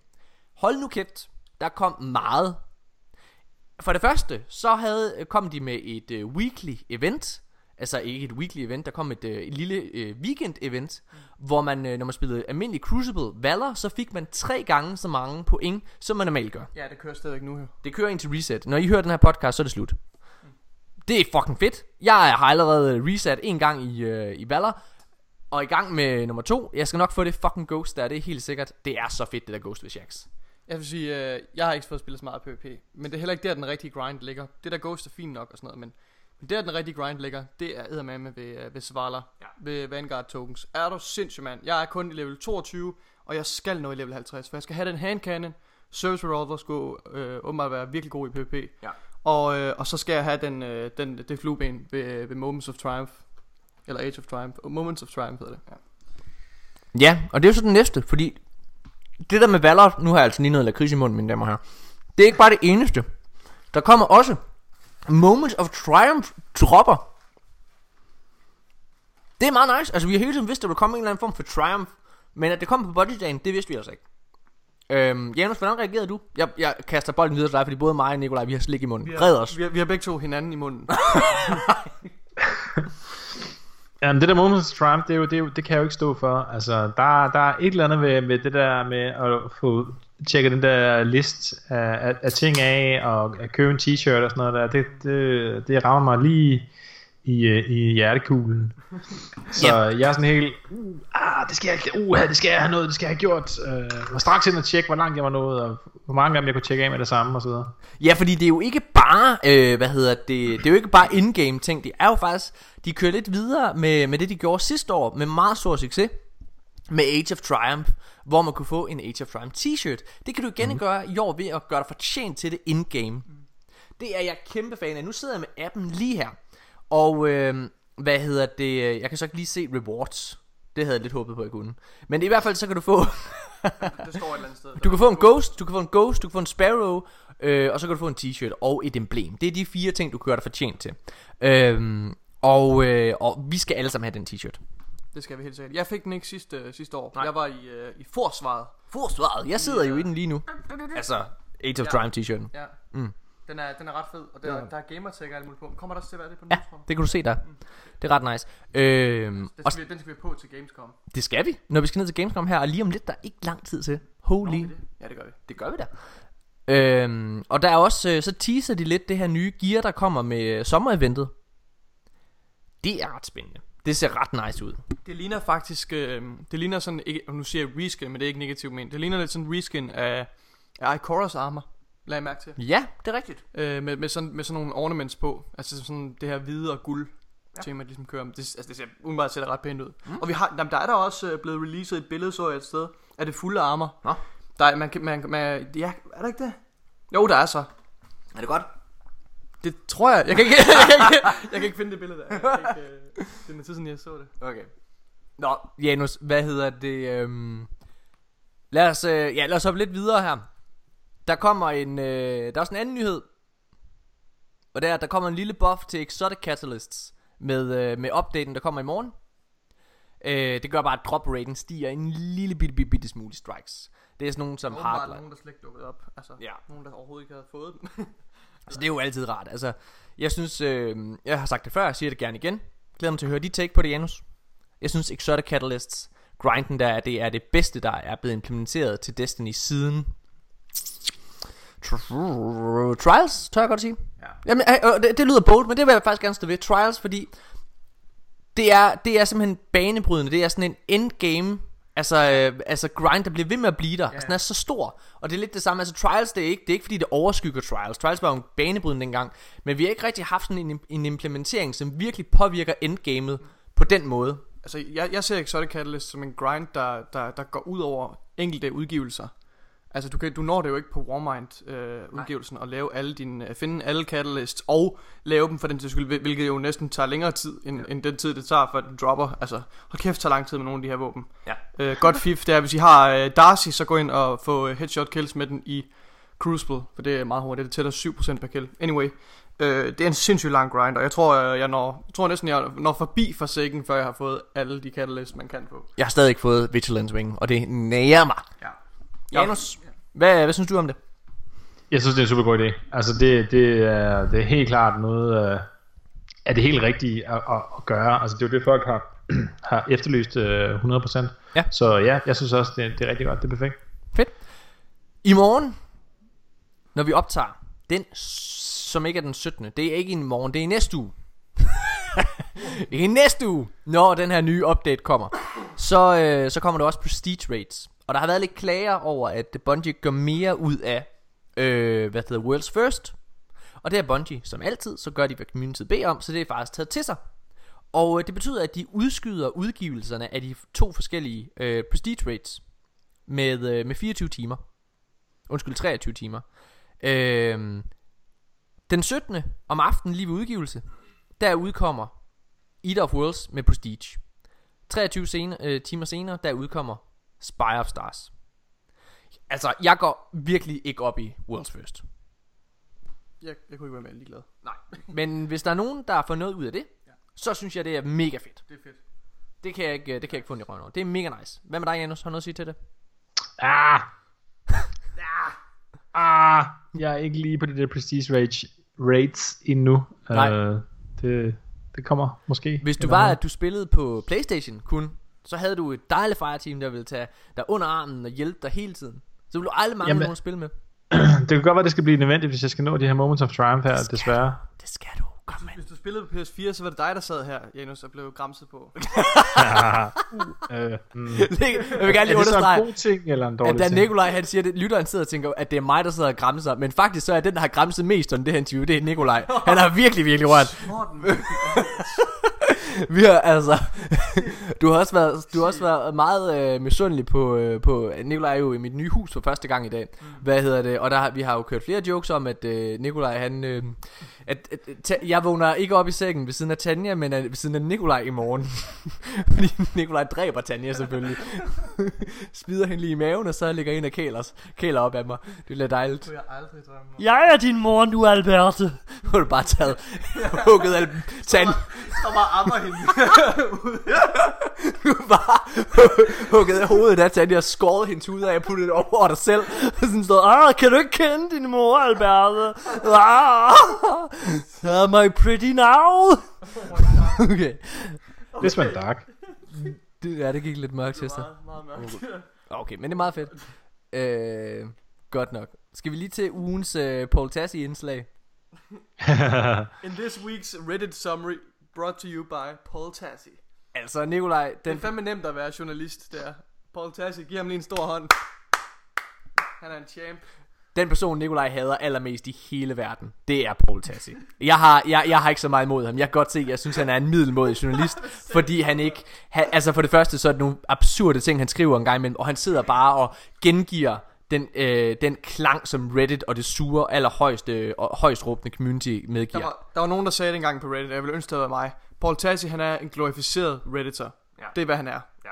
Altså, han er en professionel redditor, og ikke andet. Altså, han, han, han skriver bare summaries af, af ting, folk skriver ind på Reddit. Men jeg vil faktisk sige, altså nu har vi jo haft ham med en gang imellem her i podcasten, øh, faktisk ret ofte. Og øh, en, en af grunden til, at vi har ham med, det er jo fordi, han faktisk formår at lave nogle artikler med det, der bliver snakket om. Altså, vi har nævnt ham, vi har ikke haft ham med i Nej, nej, vi har ikke haft med i podcasten. Hvis vi havde det, så ville du jo ikke lave andet og sige, oh, I hate you. Men, har du noget at sige til, til Paul Tassi, Nikolaj? Nå, jeg gider ikke snakke med ham. Nå, okay. Fair nok. Paul, har du noget at sige til Nikolaj? I fucking hate that guy, man. Mega gay. Okay. Øh, men jeg har lavet en artikel her, som hedder... Øh, ja, og igen meget, meget sådan aggressiv titel fra starten af. Five Western things we better see from Destiny 2's Forsaken expansion. Ja. Øh, okay. Ja. Fuck Destiny. Prøv at, jeg tror han er den Han er den journalist der spiller det allermest Jeg tror virkelig han sidder Grunden til at han tager så meget med fra Reddit Det er bare oh, Jeg har brug for at kunne skrive nogle flere artikler Så jeg kan undskylde og sidde og spille hele tiden Altså prøv at mine damer her Jeg skal jo, jeg skal jo lave en øh, Jeg skal lave en ny tv-serie Som handler om øh, e-sport Og øh, det er da også det, Jeg sidder der og spiller på arbejdet Fordi at øh, Altså øh, Det er arbejde Det er, Jeg re- jeg researcher. Jeg researcher Når jeg sidder og spiller Destiny Hvis Destiny bliver e-sport, det vil jeg være. Det vil være det bedste for mig Jeg researcher. jeg researcher bare... Øh, Nå, okay. Øhm, men artikel er... Øh, fem ting, vi øh, skal se i Forsaken. Hunter Ponchos. Fordi det er sådan lidt western-agtigt. Yes. Nummer to. Og det er faktisk ikke helt dumt. Nej, det er ikke dumt. Warlock Dusters, den er jeg totalt med på. Prøv at mine damer her, hvis der er noget, jeg synes... Øh, en duster, det er sådan en, øh, det er sådan en, en en jakke. trenchcoat. Det er en trenchcoat jakke, som er sådan lidt western-agtigt. Åh, i læder. Oh, læder, det vil jeg... Uh. Prøv at høre her. Jeg vil Super. slidt mørk læder. Jeg, Leather daddy. Mm. Hvad? hvad er det med dig? Jeg tror vi snakkede om... Nå, okay. og, hvorfor skal du røre ved mig, mens du siger de der ting? Det er så ulækkert. Så du ikke læderdragten på, Morten. Okay. Nej, Warlock Dusters vil jeg vildt gerne se. Prøv at, i Destiny 1 Vanilla, der var der en, øh, hvad hedder det, der var der gear piece, man kunne få. Man kunne kun være level 29 med det. Men det var sådan en, øh, det var en trenchcoat. Og siden den, det var mega fed, og siden den har vi ikke set noget lignende. Det tætteste vi kommer på, det var den, øh, det var den chest piece, der var fra, øh, hvad hedder det, fra, øh, hvad hedder den, Vault of Glass rated til Warlock. Mm. Den var også lidt derhen af. Ja. Øh, men det var nice. Nå. Ja, med, med Forsaken, der vil jeg have en trenchcoat til min Warlock, og en, og en fedora, så jeg kan være en ægte øh, space, hvad hedder emo kid. Hvad er en fedora? Det er sådan en, det er sådan en hat. Sådan en slags øh, my lady. Sådan Ej, se, det- kan, kan, du, kan du forklare det, Janus? Det er sådan en... Ja, Ja, du aner ikke, hvad du snakker om. Jo, det gør jeg, men øh, det er sådan en rigtig Reddit-ting. Tip of the fedora. Det er lige præcis og sådan noget. Oh. Okay. Så, men det, vil- det vil jeg også gerne have. Det Notch, ham med. Minecraft-skaberen, han har sådan... Det er sådan noget socially awkward misfits går, går med. Så vil jeg gerne have, han vil gerne have Titan Helmet Hats. Det ved jeg ikke lige, hvordan det skulle se ud, men ja. Det der til gengæld. Øh, le- Lever action rifles. Ja. Altså lever, det var der ligesom er et håndtag, du bruger til at genlade den med. Ja. Lidt ligesom den vi faktisk fik med Med, med Tekken King? Ja, jeg Hvad tror den? Jamen øh, det var jo den der øh, hvad hedder det øh, den der call, Chaperone. Chaperone ja. Ja. Altså jeg tror generelt bare at vi kommer til at se en del Øhm, Har vi ikke set gameplay af sådan nogle lever action faktisk? ja, jeg, jeg tror i hvert fald vi kommer til at se ret mange Tex Mechanica ting. Mm. Nå okay, den næste ting det, Klassikeren, den hedder Winchester. Ja, Lige præcis. Den næste, det er, at øh, han gerne vil have, at vi kan skyde fra Sparrows. Det kommer ikke til at ske. Det er, altså, de, så skal de i hvert fald ændre strategi. Det Øh, kan ikke være så fragile som de nej, nej, øh, altså det er jo fordi, man kan skyde fra en hest. Hvis en, hvis en fucking Drake, den nyser på dig, så eksploderer din Sparrow jo. Ja. Altså. Øh, og den femte og sidste ting, det er One Hell of a Last World, og Last Word Exotic Quest. Oh yeah. Yes, bare giv mig fucking Last Word tilbage, Bungie! Det er forresten blevet bekræftet via den der, øh, hvad hedder det, øh, Rapid Fire Questions for Game Informer, at Galahorn ikke kommer med den her expansion. Who cares? Lad, lad, den, lad den forblive en legende. Det, det kommer tilbage, ligesom alt andet. Nej, det gør ikke. Nå, okay. Nok. Det gør det, mine damer og herrer. Øhm, ja, spændende. Skal vi lige... Øh, jeg skal lige se her, jeg vil prøve at lige købe tid. Prøv at se, hvad mangler vi her? Hvad mangler vi her nyheder? Yes, okay! Det her det er en anden spændende ting, som kom fra Rapid Fire Questions. Bungie bliver spurgt, om øh, de godt kunne tænke sig crossplay til Destiny. Og der svarer de, at det er noget, de svar, eller snakker meget om. Og gerne vil have. Det så de rigtig gerne. De har ingenting at annoncere lige nu. Men det er noget, de snakker rigtig, rigtig meget om. Og igen, det, er- og det må jeg lige understrege noget. Det er også derfor, det her svar, spørgsmålet til D1 i D2 er spændende. Det er fordi, de svarer altså seriøst på det. Så når der han kommer med et cocky svar som, Åh, hvordan skulle man nu kunne gøre det? Så er det, altså, så bliver man nødt til at bide lidt i det. det ved jeg. Jeg, er helt sikker på, at det kommer på et tidspunkt. Øh, også fordi jeg så et, et øh, sådan et, øh, et hvad hedder, developer commentary på Anthem her forleden, mm. øh, hvor der er to øh, udviklere, der sidder og taler over noget Anthem gameplay, øh, og hvor de også bliver spurgt omkring øh, crossplay, og hvor de svarer, at øh, det er helt sikkert noget, de er interesseret i, øh, og de har ikke noget at annoncere nu, men det er noget, de måske kigger på. Nej, jeg tror faktisk, de sagde, det var noget, de kiggede på. Og dermed så tror jeg også, det er noget, Bungie kigger på, for det er bare fra et marketing synspunkt. Altså, det er måske den næste... Det kan godt være med PlayStation 5 gør det muligt, måske gør det meget nemmere for udviklere. Men nu siger du noget. Nu siger du noget der, fordi at det er jo faktisk det, der står i vejen. Sony. Ja. Sony er den eneste, der står i vejen for crossplay. Er det det? Ja, Ja. fordi Microsoft og PC, øh, Microsoft, hvad hedder det, Xbox og PC gør det jo også. Firma. Hvad hedder det? Altså, det- og de er jo allerede crossplay på, altså for eksempel Sea of Thieves, sea of Thieves øh, men om det, hvad du vil, men øh, det er jo faktisk også crossplay, der er PC og Xbox.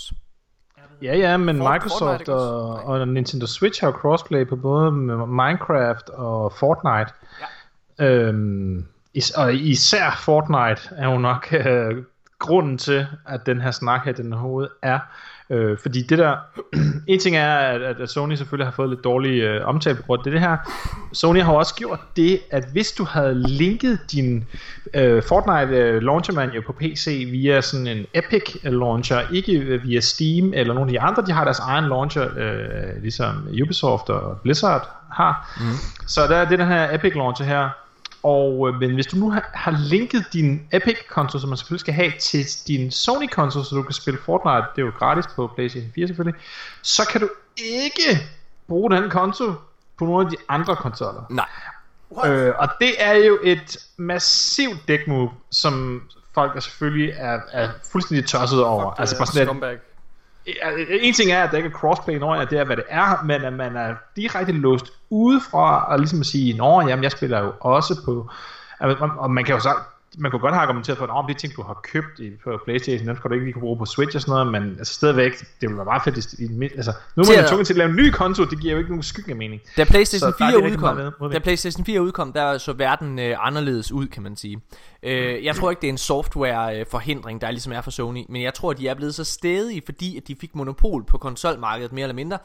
Xbox One klarer sig jo ikke så godt som, øh, som PlayStation 4, og der er heller ikke nogen tvivl om, at det er årsagen til, at Microsoft åbner op for det. Det er fordi, de gerne vil få noget goodwill ind, og det vil jeg bare lige sige igen for 900. gang. Selvom jeg spiller på PlayStation, så er Phil Spencer, han er konsolmarkedets ypperste person. Han er den, det er ham, der står for Xbox, øh, for, for Xbox, og han er så fucking klog. Spiller mega meget Destiny forresten. Meget respekteret. Meget respekteret. Men, men presser virkelig også bare branchen i den helt rigtige retning.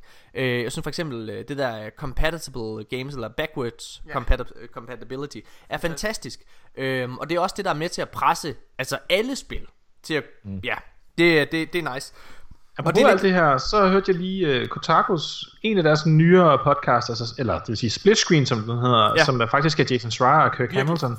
Og der sidder de og snakker de om det, og der sagde de, den ene af dem, jeg tror det var Kirk, som er måske den mest uh, teknisk uh, minded af dem, eller også, også var det Jason, det kan jeg ikke huske. Men i hvert fald så var der en af dem, der sagde, at de havde snakket med nogle udviklere om det her med crossplay, og den udvikler sagde, at det er ikke så stor en forhindring, som man skulle tro. Det er faktisk nærmest overhovedet ikke noget problem for dem. Fordi for deres synspunkt er det sådan lidt, jamen, det der er svært, det er at få det til at ske, sådan så du spiller med nogle andre spillere og netværk og alt det her knald her. Om, om, om det, der ligesom skal vise andre spillere på din skærm, om det kommer fra en, en Xbox, en PC, en Playstation og en Switch, det, det, det er for så vidt ligegyldigt. Altså det svære er, det de allerede har gjort ved at få det til at virke, kan man sige. Ja. Det, jeg, jeg kan ikke forstå, hvordan det kan hænge sammen, men, men det, var, det, var, det, var, det var det, der blev sagt. Øh, og hvad kan man sige, så, så øh, om man har en helt anden opløsning, og, og det kører dårligere for dig på din maskine og nogle andre, det, det er de så til synligheden lidt ligeglade med. Ikke? Det, det er ens egen, øh, det er op til en selv, kan man sige. Præcis. Altså, jeg, øh, jeg, jeg, jeg er overbevist om, det kommer. Øh, spørgsmålet er om, hvornår, fordi der er ikke nogen tvivl om, at Sony virkelig er presset for tiden. Altså, de har fået så meget backlash, fordi at der er mange spillere, som tager det som en selvfølge, at det skal der kunne lade sig gøre.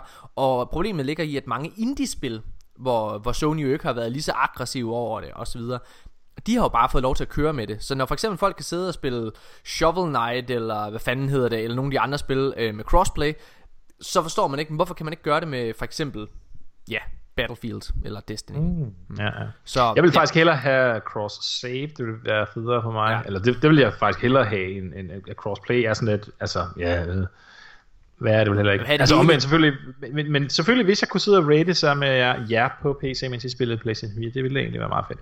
Ja. Men omvendt, Altså- hvis jeg havde cross-save, så ville det jo ikke være noget problem. Altså jeg vil ikke øh, jeg, vil, jeg, jeg, jeg håber først det kommer Når Playstation 5 kommer Og Nå, det er okay. helt ærligt At hvis jeg skal sidde og spille mod øh, Hvad hedder det Nogen på, på PC I Crucible Jeg vil have at de havde en fordel Fordi at øh, der, de har øh, 60 frames eller mere Og vi mm. ikke har det Og der er ikke nogen Ja. tvivl om Det kommer først når Playstation 5 udkommer Det kan man ikke rigtig. Ja, men jeg tænker bare, at de vil lave en anden playliste, vil jeg sige. Ja det er selvfølgelig rigtigt Nå Men så er der jo ikke rigtig crossplay kan man sige Nå, men hvad kan man sige? Jamen, altså, en, en, en åben en, eller en kun for din egen, øh, øh, hvad hedder det, platform? Mm. Så, så du ligesom havde mulighed for at sige, jeg vil kun spille med dem, der, der er 100% på, låst på den samme øh, tekniske platform som mig, øh, eller øh, det vilde vesten, der er en PC, øh, eller du kan spille mod alle, hvis du har lyst til det, ikke? I Crucible. Men Det er sådan, som jeg forstår. Ja, Undskyld, kræver det ikke også dedicated servers? Nej Eller hvad? mm, det, det tror jeg ikke. Jeg tror ikke, de to ting har noget med hinanden at gøre som sådan. Det er sådan, som jeg forstår, at det foregår med Fortnite på Switch, Nintendo Switch. Der kan du sige, enten vil jeg kun spille med dem på Switch, øh, fordi den jo, altså, at spille mod en, der bare sidder på PC på din, på din Nintendo Switch, især hvis du sidder med den håndholdt, det er jo helt, altså det er jo helt hul i hovedet. Mine damer og herrer, øh, jeg tror det kommer. Vi øh, holder en kort pause nu, og så skal vi i gang med det, øh, som hele den her podcast har ledet op til. Og det er selvfølgelig den her overflow af nyheder fra Game Informer. Vi har nogle kæmpe, kæmpe øh, leaks, vil jeg næsten kalde det, fordi det er faktisk en artikel, der ikke er udkommet nu, det her. Og kæmpe spoiler alert. Kæmpe spoiler alert. Hvis man overhovedet ikke vil vide noget omkring Altså prøv, at- hvis du, hvis du ikke vil vide noget omkring, hvad der kommer til at ske i Destiny, så lyttede du fandme ikke til den her podcast. Der kommer ikke til, at- der kommer ikke til at blive sagt noget i den her artikel, som vi ikke allerede har sagt eller spekuleret omkring. Mm. Altså, er det ikke rigtigt? Oh, men, men, men hvis du gerne vil være in the dark omkring øh, Forsaken, omkring hvad der sker efter du har klaret kampagnen og så videre, så, så lad være med at lytte længere, men, men lad os blive hængende. Bliv nu hængende. Kom nu. Det er ikke det. Hvad med klubben, Ole? Ja, du vil gerne være med i klubben. Vi er tilbage lige efter det her, og så... Øh, ah, kæft, det glæder mig til. Det er virkelig vildt spændende.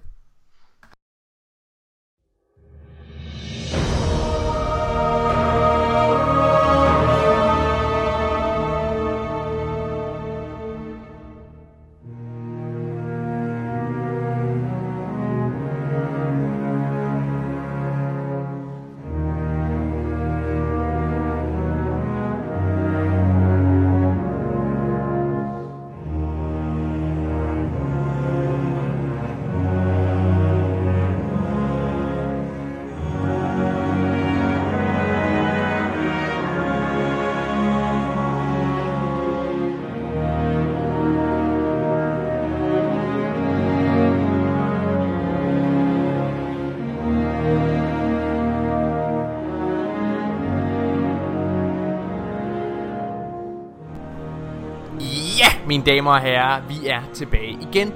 Og øh, som sagt sagde før pa- pausen her, så, skulle, så skal vi til det. Vi skal snakke om det, vi har ledet op til under hele podcasten, nemlig at snakke omkring det her overflow af nyheder omkring Forsaken, som er udkommet i forbindelse med den her øh, artikel, der skal være til, øh, til Game Info. Undskyld. Jeg fik lige en lille bøvs. Hvad er det, øh, der kom ud øh, med, med Game Informer. Og jeg vil gerne lige understrege fra starten af, det er langt fra alle nyheder, vi tager med i den her. Ja, Det, ja, det kan være, du lige skal sige det. Ja, altså øh, hvis man er så øh, hvis man er så privilegeret, at man er man har abonneret på Game Informer, så har man fået deres øh, sidste udgave, som øh, hvor de går i dybden med Forsaken, og der er faktisk vildt mange detaljer omkring øh, den her expansion, som vi skal tale om nu. Øh, og nogle af dem har jeg hævet ud, som sagt, fordi det er, altså, der er noget, noget omkring, nogle detaljer omkring super og sådan noget, som jeg ikke synes er særlig relevant. Det er federe at se noget gameplay af det, det kan I sgu gå ind og se et andet sted. Øhm, og så er der nogle, øh, gennemgår de nogle forskellige former for, for hvad hedder det, øhm, for, for fjendetyper og sådan noget, som vi kommer til at møde. Og der, har- der har jeg bare kogt ned til, de er sindssygt aggressive og mega unikke, og måske også de mest unikke, sådan, i går sådan reskins. Ja, det, jeg, det, jeg får det dårligt at kalde det, for det føles ikke som reskins. ikke reskins. Nej, de er sådan meget, Det er, det er nye fjender inden for den samme race. ja, øh, de er sådan virkelig, virkelig forvrænget på mange forskellige måder, interessante måder. Det, det snakker vi ikke så meget om, andet når de ser vildt øh, fede ud og, og, og aggressive ud. Nikolaj, tag nogle bullet points her. Ja, tag nogle bullet points. Jeg ved ikke, om jeg bare skal læse dem højt, eller bare fortælle lidt, uh, lidt generelt om det. Øhm, det. Forsakens kampagne, den begynder med det her Prison Break, hvor øh, de otte baroner og deres øh, Scorn legion ligesom bryder ud af, af fængslet, øhm, og hvilket også resulterer i Kates død til sidst. Øhm, og så står der bare, at Petra Vench, hun hjælper os øh, under den her mission. Lidt ligesom hun gjorde med House of Wolves, hvor hun også blev introduceret i, i starten. Øhm, ja, så står der... lidt på det undervejs? Er det ikke fedest? Er vi reagere på det? Jo, jeg ved ikke, hvad der er så meget at sige til det. Det vidste vi jo allerede godt, at det ville være et Prison Break til at starte men med. det er jo, men det er jo, ja, det er meget fint. Har du noget at sige til det, Janus? Nå ja. Nej, det, det var vel, som vi havde forventet, ikke? Jo, det, vi har også talt om det en del gange. Det kan man også se fra alle øh, content og så videre. Og det er først nu, det er blevet bekræftet. Ja, det er nok. Øhm, ja, og så står der noget omkring øh, Scorn, at de engang var fallen, øh, men nu er de blevet corrupted af Ether og øhm, re- reanimationer. Altså, de er simpelthen de er muteret, øh, hvad hedder det, fallen. Altså, altså reanimation, det betyder, at man bliver altså genoplivet. Genskabt. Man bliver genoplivet. Det, er- Genoplivet. det er simpelthen, hvis man er død, det er zombier. Mm, ja, okay. Øh, lidt på samme måde som Guardians. På mange måder så er de øh, altså mutantudgaven. Ja. Øh, Nightmare version er en Guardian faktisk. Har du tænkt over det? Det har jeg ikke tænkt på, nej. Nej. Mm, spændende. Ja. Det er Øh, øh, sådan en uh, H.P. Lovecraft uh, Præcis. mythos. Det her, der, der havde de nemlig uh, Reanimate the Dead. Mm, ja. Øhm, ja. Og grunden til, at vi ikke har set dem i Prison Velders endnu, det er fordi, de simpelthen, de, de, øh, de var indespærret i de allerdybeste grotter, kælder i det var Prison smart. Velders. Ja, det er rigtig smart, uh, lille quirk der. Øhm, ja, og så står der, at øh, spillet går meget ud af, at man virkelig skal have øh, Aldrin. Øhm, især det her med, at han bruger Ace of Spades til at dræbe Kate. Øh, og det er, det er det mest interessante næsten ved den her expansion. Det er, hvor meget de gennem marketing lægger op til det her med, hvor meget man skal have Kate, og hvor meget man... Nej, undskyld, hvor meget man skal have øh, Prince Aldrin. Øhm, ja, Morten, hvad vil du sige? Jeg vil gerne sige, at øh, grunden til, at det er sindssygt spændende i min optik, at de gør så meget ud af, at man skal have Aldrin. Altså det vil nærmest... Det, der kommer noget senere her, som, øh, som bekræfter lidt nogle af vores øh, spek- øh, spekulationer omkring det. Men, men grund til, at jeg også tror, det er interessant, det er jo fordi, at der kommer et vendepunkt. Hvor det er, at vi kommer til at gå fra at hade Aldrin mega meget, til at have fuldt ud sympati og forståelse for ham. Det er jo det, der er karakteriseret ved sådan en velskrevet karakter, som ikke bare er sådan en todimensionel øh, boss, vi skal ind og smadre, men at det er en, en person med sine egne motivationer, som vi kan sætte os ind i og forstå. Og vi tror, at det kommer til at kulminere med, at det havde vi har til, til, til Aldrin ligesom bliver skiftet ud med en forståelse, lige så snart vi går op for, lige så snart det går op for os, hvad, han, hvad hans motivation er. Fordi han leder efter sin søster, øhm, og han bliver manipuleret af en, en mørk ondskab igennem hans Spændende, hvem er det? Hvad fanden kan det være? Ja, det tager vi lidt senere. Synes Mm, okay. jeg. Øhm, Mørk ja. ondskab. Wow. Øhm, ja, og der, der står også her, at de, de forsøger ligesom at, at ramme en balance mellem, at øh, Aldrin han dræber jo Kate, fordi han prøver at finde sin søster, øh, og vi går efter Aldrin, øh, fordi han har dræbt Kate. Så det er sådan lidt, det er, det er sådan, hvad, siger man, cirkulært står der. Ja. Altså, det er sådan, Det er ligesom det, det mønster, der er. Øh, så det her får vi altså også bekræftet, at han leder efter sin søster. Det er årsagen til hans quest på Og måde. her får vi også bekræftet nogle af vores gamle teorier omkring motivationen for det her. Yes, præcis. Øh, så lidt generelt omkring øh, Tangled Shore, som er den her destination, som består af forskellige asteroider, der ligesom er, er spundet sammen af sådan et øh, spindvæv af, af kæder og linker osv. Øh, i Reef, som er asteroidebæltet, og hvor det det her, hvor Prisoner of Elders også er. Øh, det er altså her, kampagnen den øh, finder sted, og vi kommer til at møde Scorn, som er den nye enemy type, vi har snakket om. Øh, der kommer også til at være Hive og øh, Red Legion, er også til stede. Ja. Nogle, nogle, nogle sidste, hvad hedder det, tilbageværende Red Legion øh, soldater. Ja. Øh, og så den store Fallen Captain, som vi ser i den her Vidoc, som taler til os, øh, som sidder i hans trone. Han er faktisk øh, venter. Han hedder The Spider, æderkoppen, og han er venter i uh, The Tangled Shore. Han har sådan nogle øhm, axis-ben. Har han det? Altså han er jo æderkoppeben. Axis fra uh, Warmind. Har han det? Ja, okay. okay. Det er ja. derfor han hedder The Spider. Det, det er ret fedt. Jeg synes, det er et fedt øh, koncept, det der med, at Fallen de får reddet deres lemmer af, og så erstatter de dem med, Ja. med hvad hedder det, ja. Øhm, og så, så understreger de her, at der er ligesom sådan en, øh, en usikker alliance mellem Guardians og ham her, Spideren, for vi er ikke helt sikre, det, kan man også, det får man også det vibe, når man, når man hører hans stemme, og den måde, han ligesom sidder tilbagelænet, tilbagelænet i hans trone. Altså han er sådan lidt en, øh, han er lidt en karakter, vi er lidt usikre med. Altså er han på vores side, eller hvad er han, eller Jeg- bruger han os bare til sit eget formål, og sådan noget. Det synes Ja. jeg er rigtig spændende. Jeg tror personligt, at han er 100% på vores side. Jeg tror, jeg synes noget Bungie har været ret gode til at lege med. Det er det her med, at hver gang vi ser noget fremmed, så tror vi, det er ondt. Og det er jo meget menneskeligt. Altså det er jo bare at se på, det er jo derfor, der er, altså det er derfor, der overhovedet er opstået racisme i verden og alle mulige ting. Det er jo fordi, vi er idioter som mennesker. Vi tænker, okay, hvis der er noget nyt, så tager vi afstand fra det, ikke? Øh, hvad hedder det? Og der, synes, det synes jeg, det er noget, Bungie har været rigtig, rigtig gode til at lege med førhen også. Det her med, alt fremmed, det er bare ondt. Ja. Øh, og ham her, øh, The Spider, hans formål er ligesom, at han vil bruge os til at få, få hvad hedder det, i starten vil han gerne have os til at jagte om de her nye, øh, hvad hedder det, invasioner, øh, som er Red Legion, går ud fra Hive og så videre, øh, og, og vel også Scorn, øh, går, skal vi ud og jagte, og så senere så bliver det sådan noget med, at vi skal jagte nogle af dem, der er sluppet ud af Prison of Elders, det går jeg ud fra ikke er af de otte baroner, han taler om her. Øh, så det er, bliver en masse quests, der kommer til at sende os alle mulige steder rundt i solsystemet. Øhm, ja. Jeg synes, det lyder, øh, lyder rigtig fedt. Igen, det, det er bare for at få nogle... Det, det, vi får bare nogle flere detaljer på det, vi allerede har set. Og det er rart at få nogle, nogle detaljer på det, vi har set igennem øh, Vidocken. For det viste jo faktisk rigtig meget igennem... Øh, Janus, husk, at hvis du har noget at sige til det her, så skal du bare bryde ind, mand. Jamen, jeg sidder og lagde... Øh, apropos det med at få lemmerne af. Jeg så noget øh, på Twitter angående af, af hvad hedder det, anatomien af Fallen. At de er åbenbart... Øh, øh, altså, de har sådan en exoskeleton. Øh, de er ligesom insekter, åbenbart. Altså, øh, de er hårde udenpå og bløde indeni. Var, var der vist en eller anden, der tweetede? mm, Ja. det, Det er det, det, det, var ikke rigtigt det, ikke rigtigt det vibe. Jeg, jeg, jeg, jeg, jeg, jeg tror bare, de er sådan... De er jo de er sådan humanoid på en måde, og så er de mm. sådan ret sårbare, lidt ligesom vi mennesker jo faktisk er. Og den der Fallen, man ligesom ser på det, jeg retweetede det også med vores uh, Twitter-konto, der ser man jo bare, at de har sådan, nogle, de har sådan noget soft armor, sådan nogle beskyttende plader ud på. Uh, og jeg tror, ikke, det har, jeg tror ikke, det har noget med at gøre med deres anatomi. Jeg tror simpelthen, det er, Ah, oh, okay. det er sådan noget armor, de har på indenunder. Så det er, fordi de bare generelt er sårbare, ligesom også mennesker, og så tager de panser på. Det er sådan, jeg forstår det, når jeg lige kigger, så kigger på de billeder der. Jeg, øhm, jeg vil ønske, at jeg også var hård udenpå og blød indeni. Så, ville det, så kunne det være, at jeg kunne slippe for at tage de piller der. Hver onsdag. Ja. Kan du gå, gå ud, morgen, mens du græder færdig? Nej. okay, øhm, jeg skal lige finde noget mere interessant at læse op her. Kan du ikke lige øh, underholde lytterne, morgen? Det var en penis joke, jeg prøvede at komme med. Det var en Viagra joke, hvis det var, at øh, den skulle i hvert fald... Oh. Øh, de her baroner her, mm. det minder lidt om Strike Boss Encounters. Så jeg, jeg forestiller mig, at det bliver sådan nogle, det bliver story missions, men hvor bossen er lidt sværere, end hvad vi er vant til i en story mission. Altså det kommer, der er lidt mere, me- flere mechanics på, ligesom i, et, i en Strike. Og anden ting forresten, hvis jeg lige skal komme med en, øh, en, en ekstra note, det er faktisk, at i øh, Forsaken, så bliver vi igen stand til, i stand til at vælge... Øh, undskyld, jeg fik et, slik, et stykke slik i halsen. Så bliver vi igen øh, i stand til at vælge strikes på mappet, hvis vi gerne vil spille dem.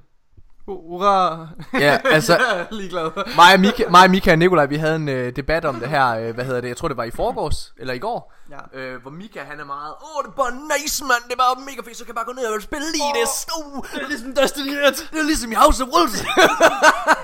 Hvad var det? Det er lige meget. Det er, altså det er fuldstændig lige meget, mand. Altså, hvornår har du sidst haft lyst til at gå ned og vælge lige præcis og spille et specifikt strike? Det er fint nok at kunne, men altså, så, ja, okay. Øhm, nyt public event called Cryo Cell Escape, som er A Cell from the Prison of Elders, øh, som er øh, styrtet ned, og så kommer der nogle fjender ud af den, og så skal man slå dem ihjel. Det er sådan lidt Escalation Protocol-esk. Ja. Øhm, og så står der noget omkring lost sectors. De bliver lidt mere nuanceret, end vi er vant til. Øhm, at der kommer noget, der hedder Black Market Fighting Ring. Det lyder fucking mærkeligt. Det er, øhm, altså det er jo, det er jo, det er jo, det er bare sådan nogle, øh, hvad små, hvad hedder det, altså cage, det jo- caterings, eller hvad hedder det? Altså, Ja, måske det det, det næsten. jo. Og så er det sådan noget, det er sådan noget jeg, jeg elsker det der black market koncept. Det følger også lidt med det der, øh, sådan, hvad skal man sige, sådan det kriminelle miljø, der er på sådan noget øh, lovløst sted som, som Tangle Shore. Og jeg tror, at øh, spideren bliver venter for det. Okay, her kommer, her kommer The Big Guns. Er I klar alle sammen? Kom, lytter. Strap in. Er I klar til at blive blæst om kul? Okay.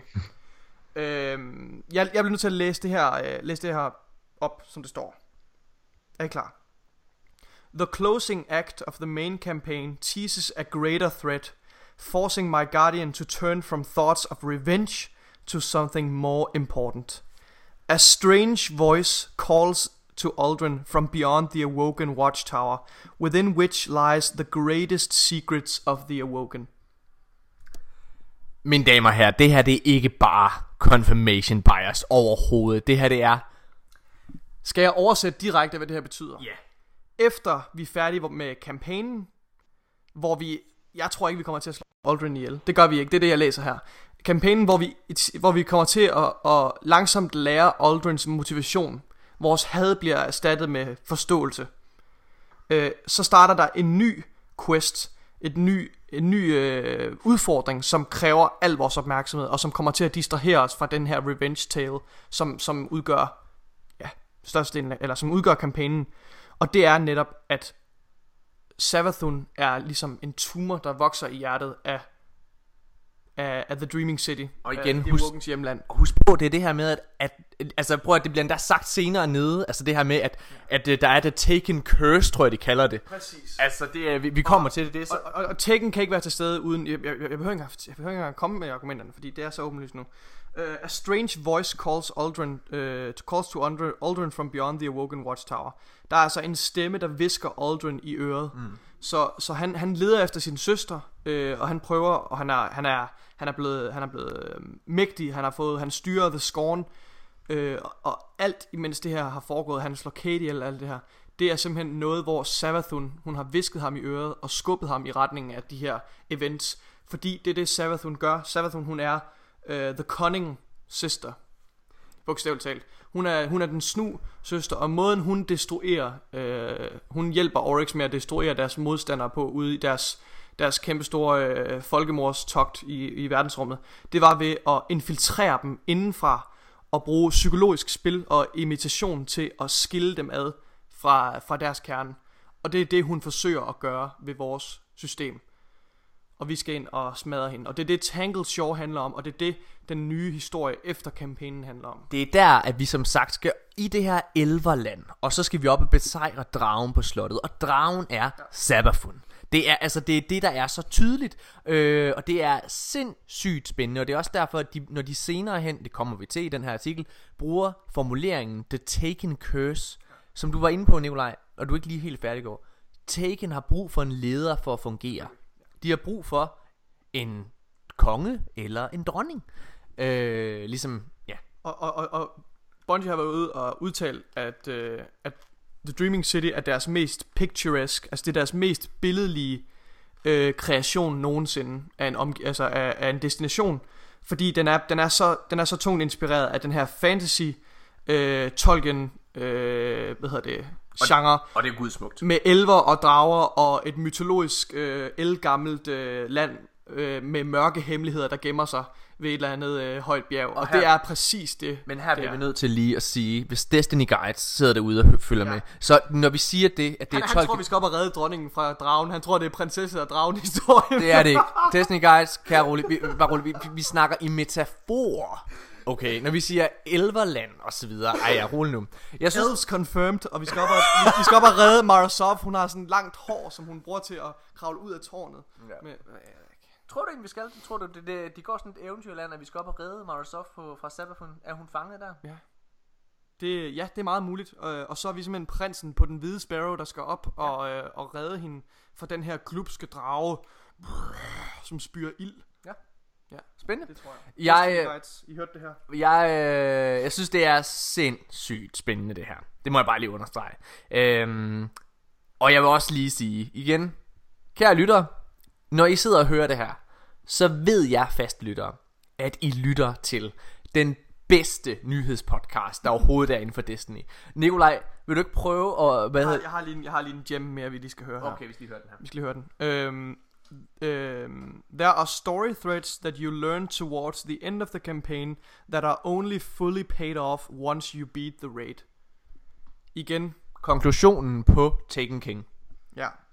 Ja, altså, øh, der, der er, er, er plottråde, som du først ligesom samler op igen i slutningen af kampagnen, hvor vi er færdige med vores hævntogt, vi er færdige med at udradere de her, og jagte de otte baroner, øhm, som, som først rigtig, øh, hvad hedder det, kommer til konklusionen, når vi har besejret øh, raidbossen og, og besejret raidet, som er Savathun. Yep. Og det er hele den historie, hele den pagt, hele den tidslinje, som øh, Eris Morn og, øh, og Marasov, som er de to hovedspillere, startede, da de besluttede sig for, at nu ville de redde verdensrummet fra den største pest, vi nogensinde har hørt om, som er Oryx og hans, øh, hans øh, søster Savathun. Ja.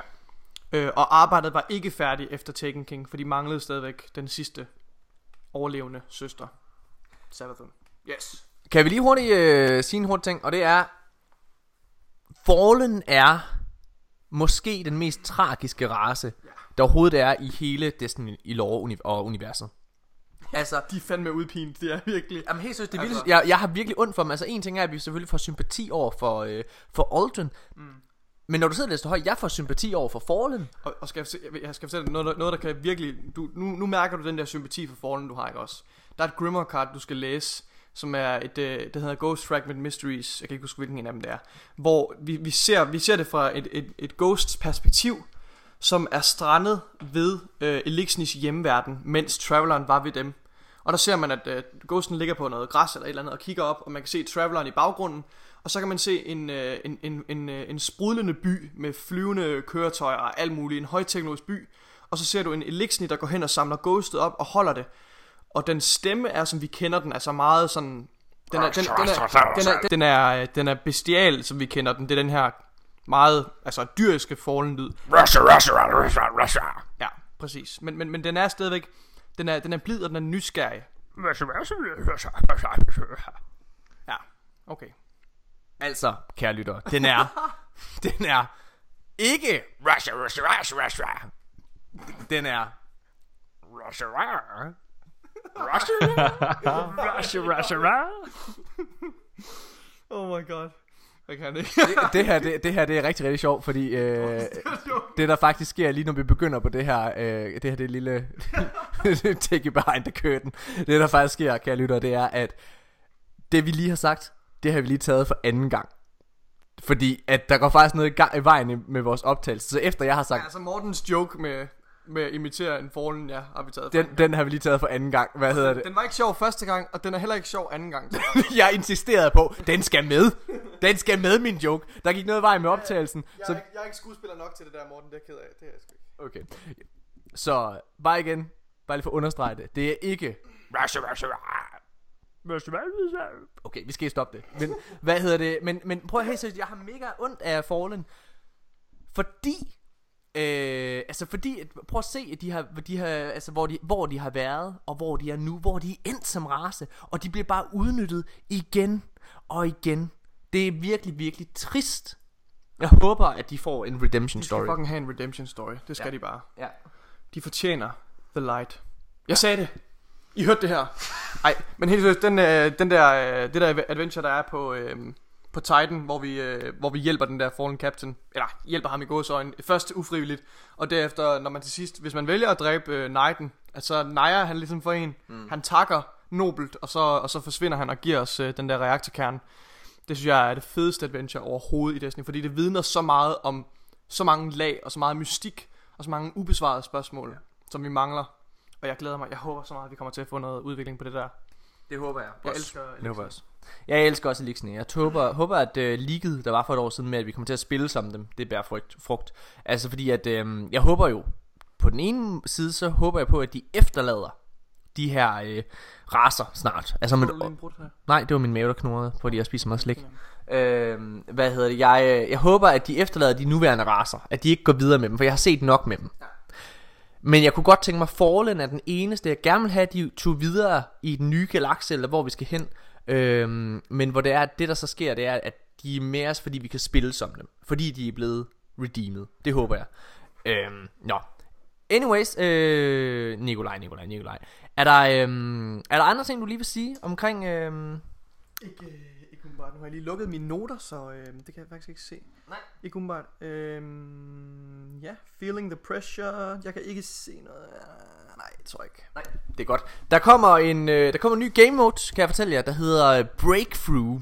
Og øh, det handler om øh, det er i øh, hvad hedder det? Øh, det hedder øh, competitive. Det er en competitive game mode, som øh, kommer til at handle om to hold, hvor øh, 4 mod 4, øh, hvad hedder det, skal øh, skal hacke enten hacke øh, eller forsvare en vault. Så det er faktisk øh, på mange måder så er det countdown bare hvor du allerede har timeren i gang fra starten af. Du har allerede et point du skal forsvare øh, øh, eller også så skal du angribe et point. Du er på tid. Øh, jeg synes det lyder ret fedt. Det må jeg faktisk indrømme. Det er sådan en attack slash defense style mode. Det kan jeg godt lide. Det, Ja, det er sådan lidt øh, omvendt af, af, af, af Plant the Bomb, ikke? Altså, ja. Præcis. Det er, ja, jeg, jeg, jeg, er total, øh, jeg er total fan. Det vil jeg bare lige sige. Godt. Så kommer der også, der er kommet et nyt øh, billede af en auto rifle. Kan, man også lige aner, øh, kan vi lige anerkende et øjeblik? Ja. Øh, som vi så, den hed Cerberus Plus one. Plus One. Det er en ny øh, exotic auto rifle med fire barrels. Fire løb. Fire løb, ja. Piber er den korrekte betegnelse. Hold nu kæft. Undskyld. Okay, så de skyder i øh, fire øh, retninger på én gang. Øh, ja, den ser, den ser ret sjov ud, vil jeg gerne understrege. Ja. Interessant. Fedt nok. Øh, og så er der også blevet bekræftet, at The Drifter ikke er en Guardian. Han er lidt mere ligesom Hawthorne. Ja.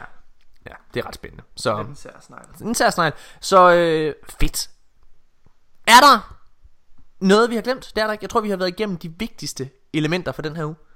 Det tror jeg også. Det var, det var en ordentlig mundfuld. Øh, virkelig glad for at se, at vi endelig får bekræftet mange af de der ting omkring øh, Savathun. Og jeg tror, at øh, på trods af, at vi har fået ret meget at vide omkring plottet med Forsaken, øh, de her, så tror jeg alligevel, der er så mange hidden gems. Øh, og jeg glæder mig så meget til at finde ud af, hvordan øh, hun har manipuleret øh, Aldrin igennem hele den her. Og hvad der, hvad der ultimativt kommer til at ske med Aldrin, og, og vores forhold til Aldrin efter kampagnen. Og hvornår dronningen kommer ind i billedet, for den sags skyld. Om hun kommer hen mod slutningen af kampagnen, og måske laver lidt en, en Osiris, hvor lige, hey, her er jeg, nå, nu er det slut. Eller hvordan fanden det lige bliver. Tror I? Jeg er super spændt på det. Øh, Og jeg håber, vi kommer til at se Ares. Please, lad os se Ares. Ja, Og- ja, 100 på, og vi kommer til at se Ares. Toland vil jeg også gerne se. Tolen er jeg usikker på. Det er, jeg også. Det er den eneste, tror, jeg er usikker øh, på. Ja, men jeg tror, Ares bliver sådan en surprise character. Ja. Men, men, det, men det, hun er... Okay, hun er lidt blevet bekræftet. Øh, Bungie udtalte sig øh, for et par uger siden, hvor de sagde, at øh, Kates død vil blive erstattet med genkendelige og elskelige karakterer fra fortiden. Noget af den stil, sagde de. Og der, altså, Petra er selvfølgelig en karakter fra fortiden, men hun er ikke elskelig på To- samme måde som... Toland er heller ikke elskelig. Han er lidt en partykiller. Prøv- Mood killer. Han, han er held, men øh, altså Eris er ligesom den eneste, der kan tage bare lidt af det øh, void, som øh, Eris vil, eller øh, Kate vil efterlade.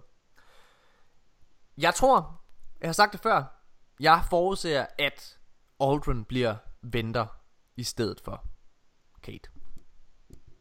Det, er- det æder med stretch. Men øh, alt kan lade sig gøre. Det er ikke udelukket. Janus, hvad tænker du om alt det her?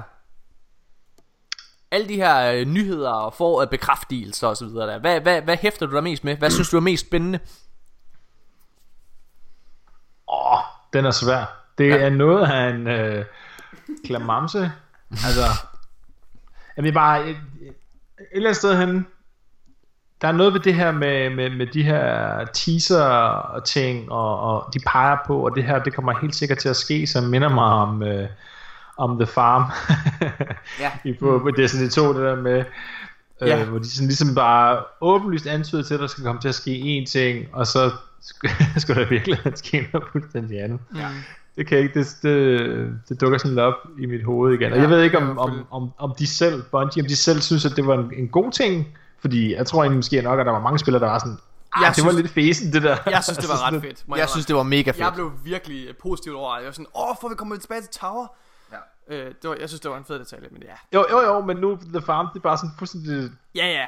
ligegyldigt. Det er altså, totalt, det er totalt throwaway. Altså det fuldstændig er helt spildt, ikke? Ja. Det er sådan lidt ærgerligt. Ja, um, det kan jeg godt føle. Ja, Nice. ja. Jamen, det, jamen, mine damer og herrer, altså, øh, det- du kan faktisk ikke svare på det. Du har faktisk ikke svaret på det. Hvad synes du er det fedeste af de nyheder, vi har...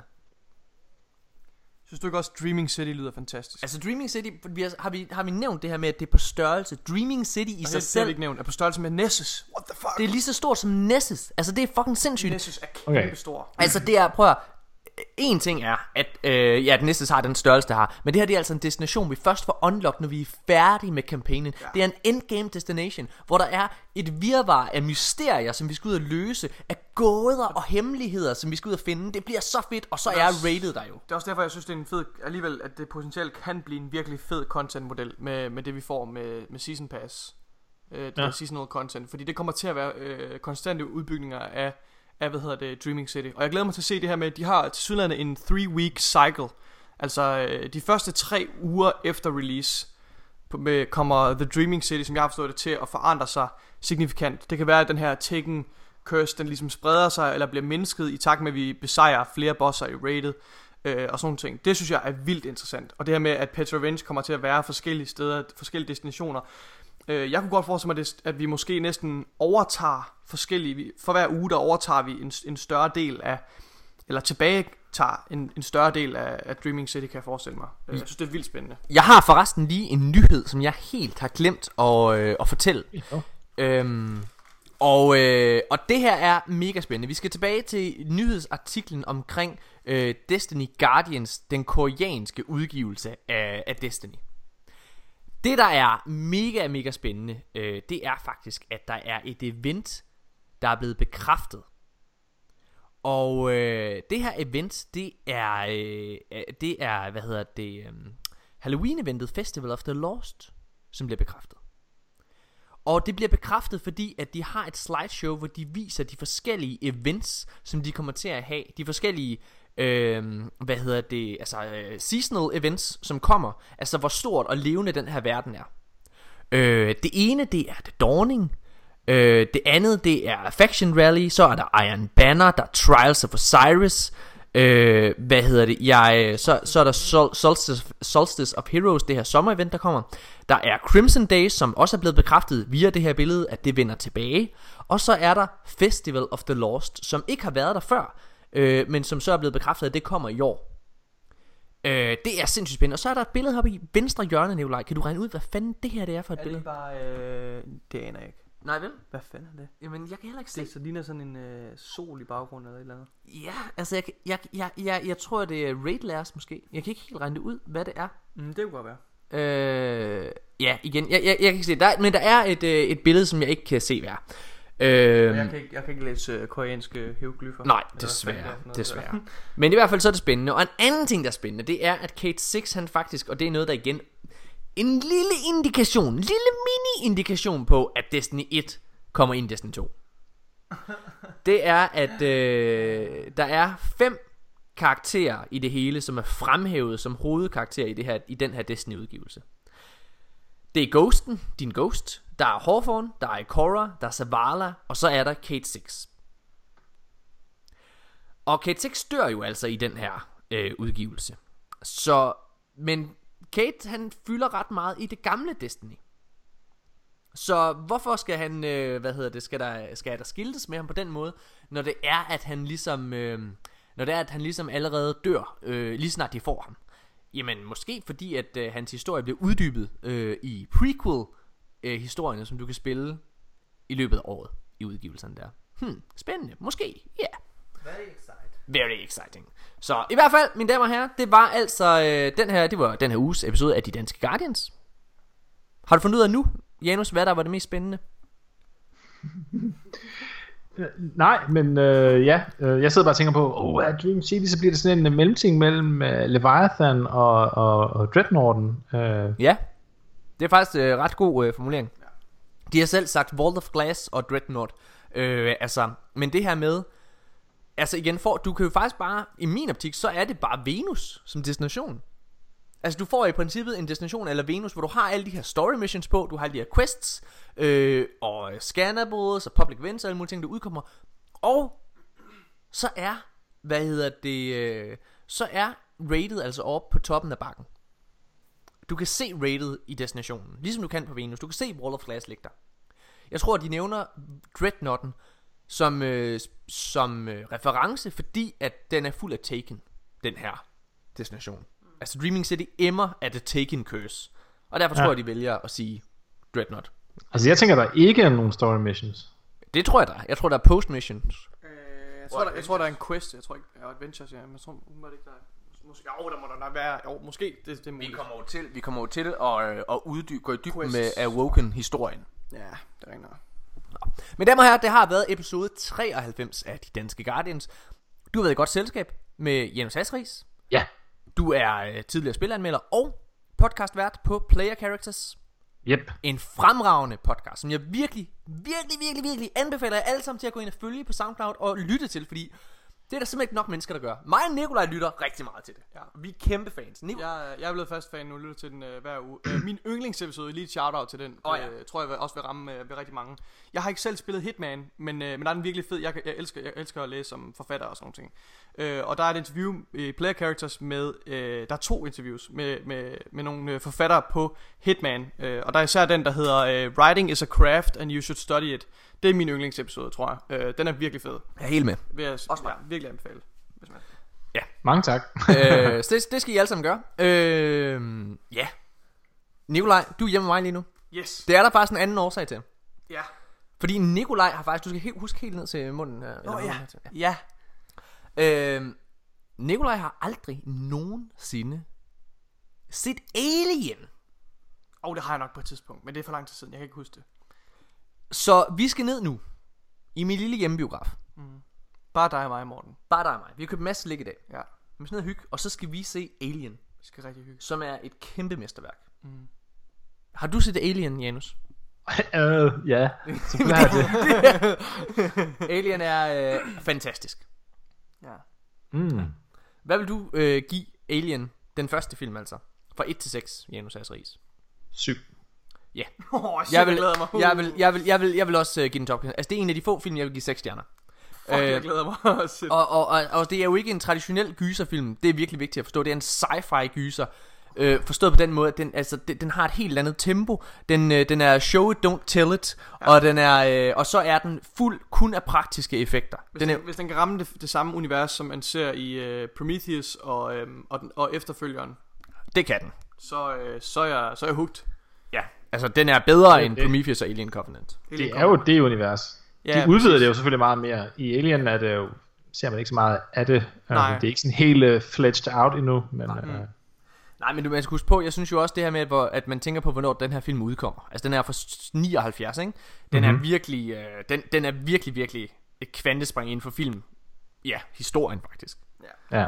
Jeg glæder mig. Fedt. Det er nice. Jamen, øh, Janus Hasseris, Yes. tusind tak, fordi du har været med. Nikolaj. Tak for den gang. Det var en fornøjelse. tak fordi du var med. Tak fordi du kom herud, det var lækkert. Selv tak. Jeg håber, I har ly- nyt episoden. I, vi er tilbage igen i næste uge, og øh, skal snakke om, hvad der nu end er sket.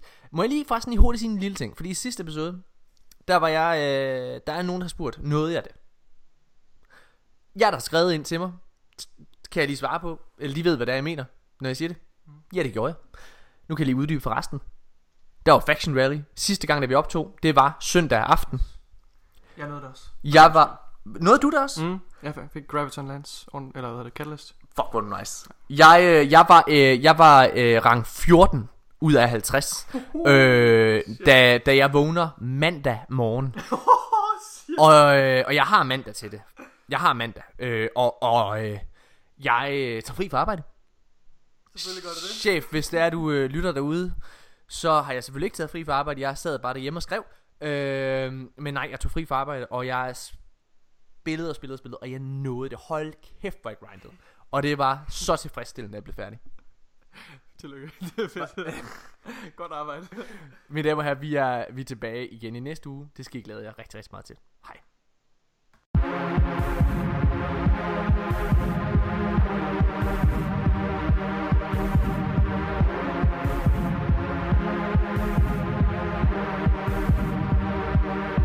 She said, let's get off of the moon, head over to Venus, forget the spirit of bloom. We gotta find the Vex's breeding ground, time to save the traffic. Need to stop the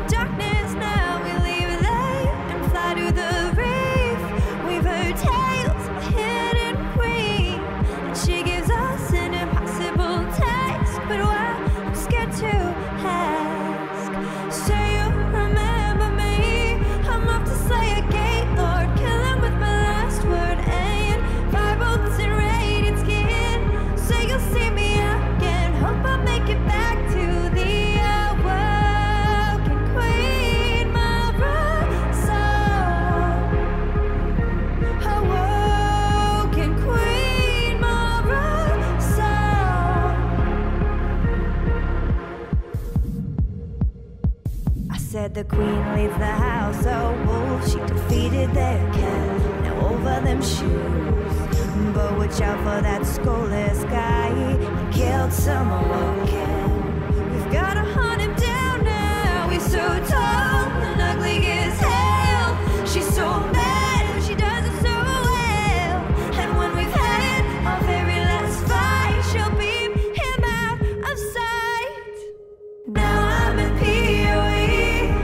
Facing down the prisoners with my weapons from Zur and fire boots and radiant skin. Say you'll see me again. Hope I make it back to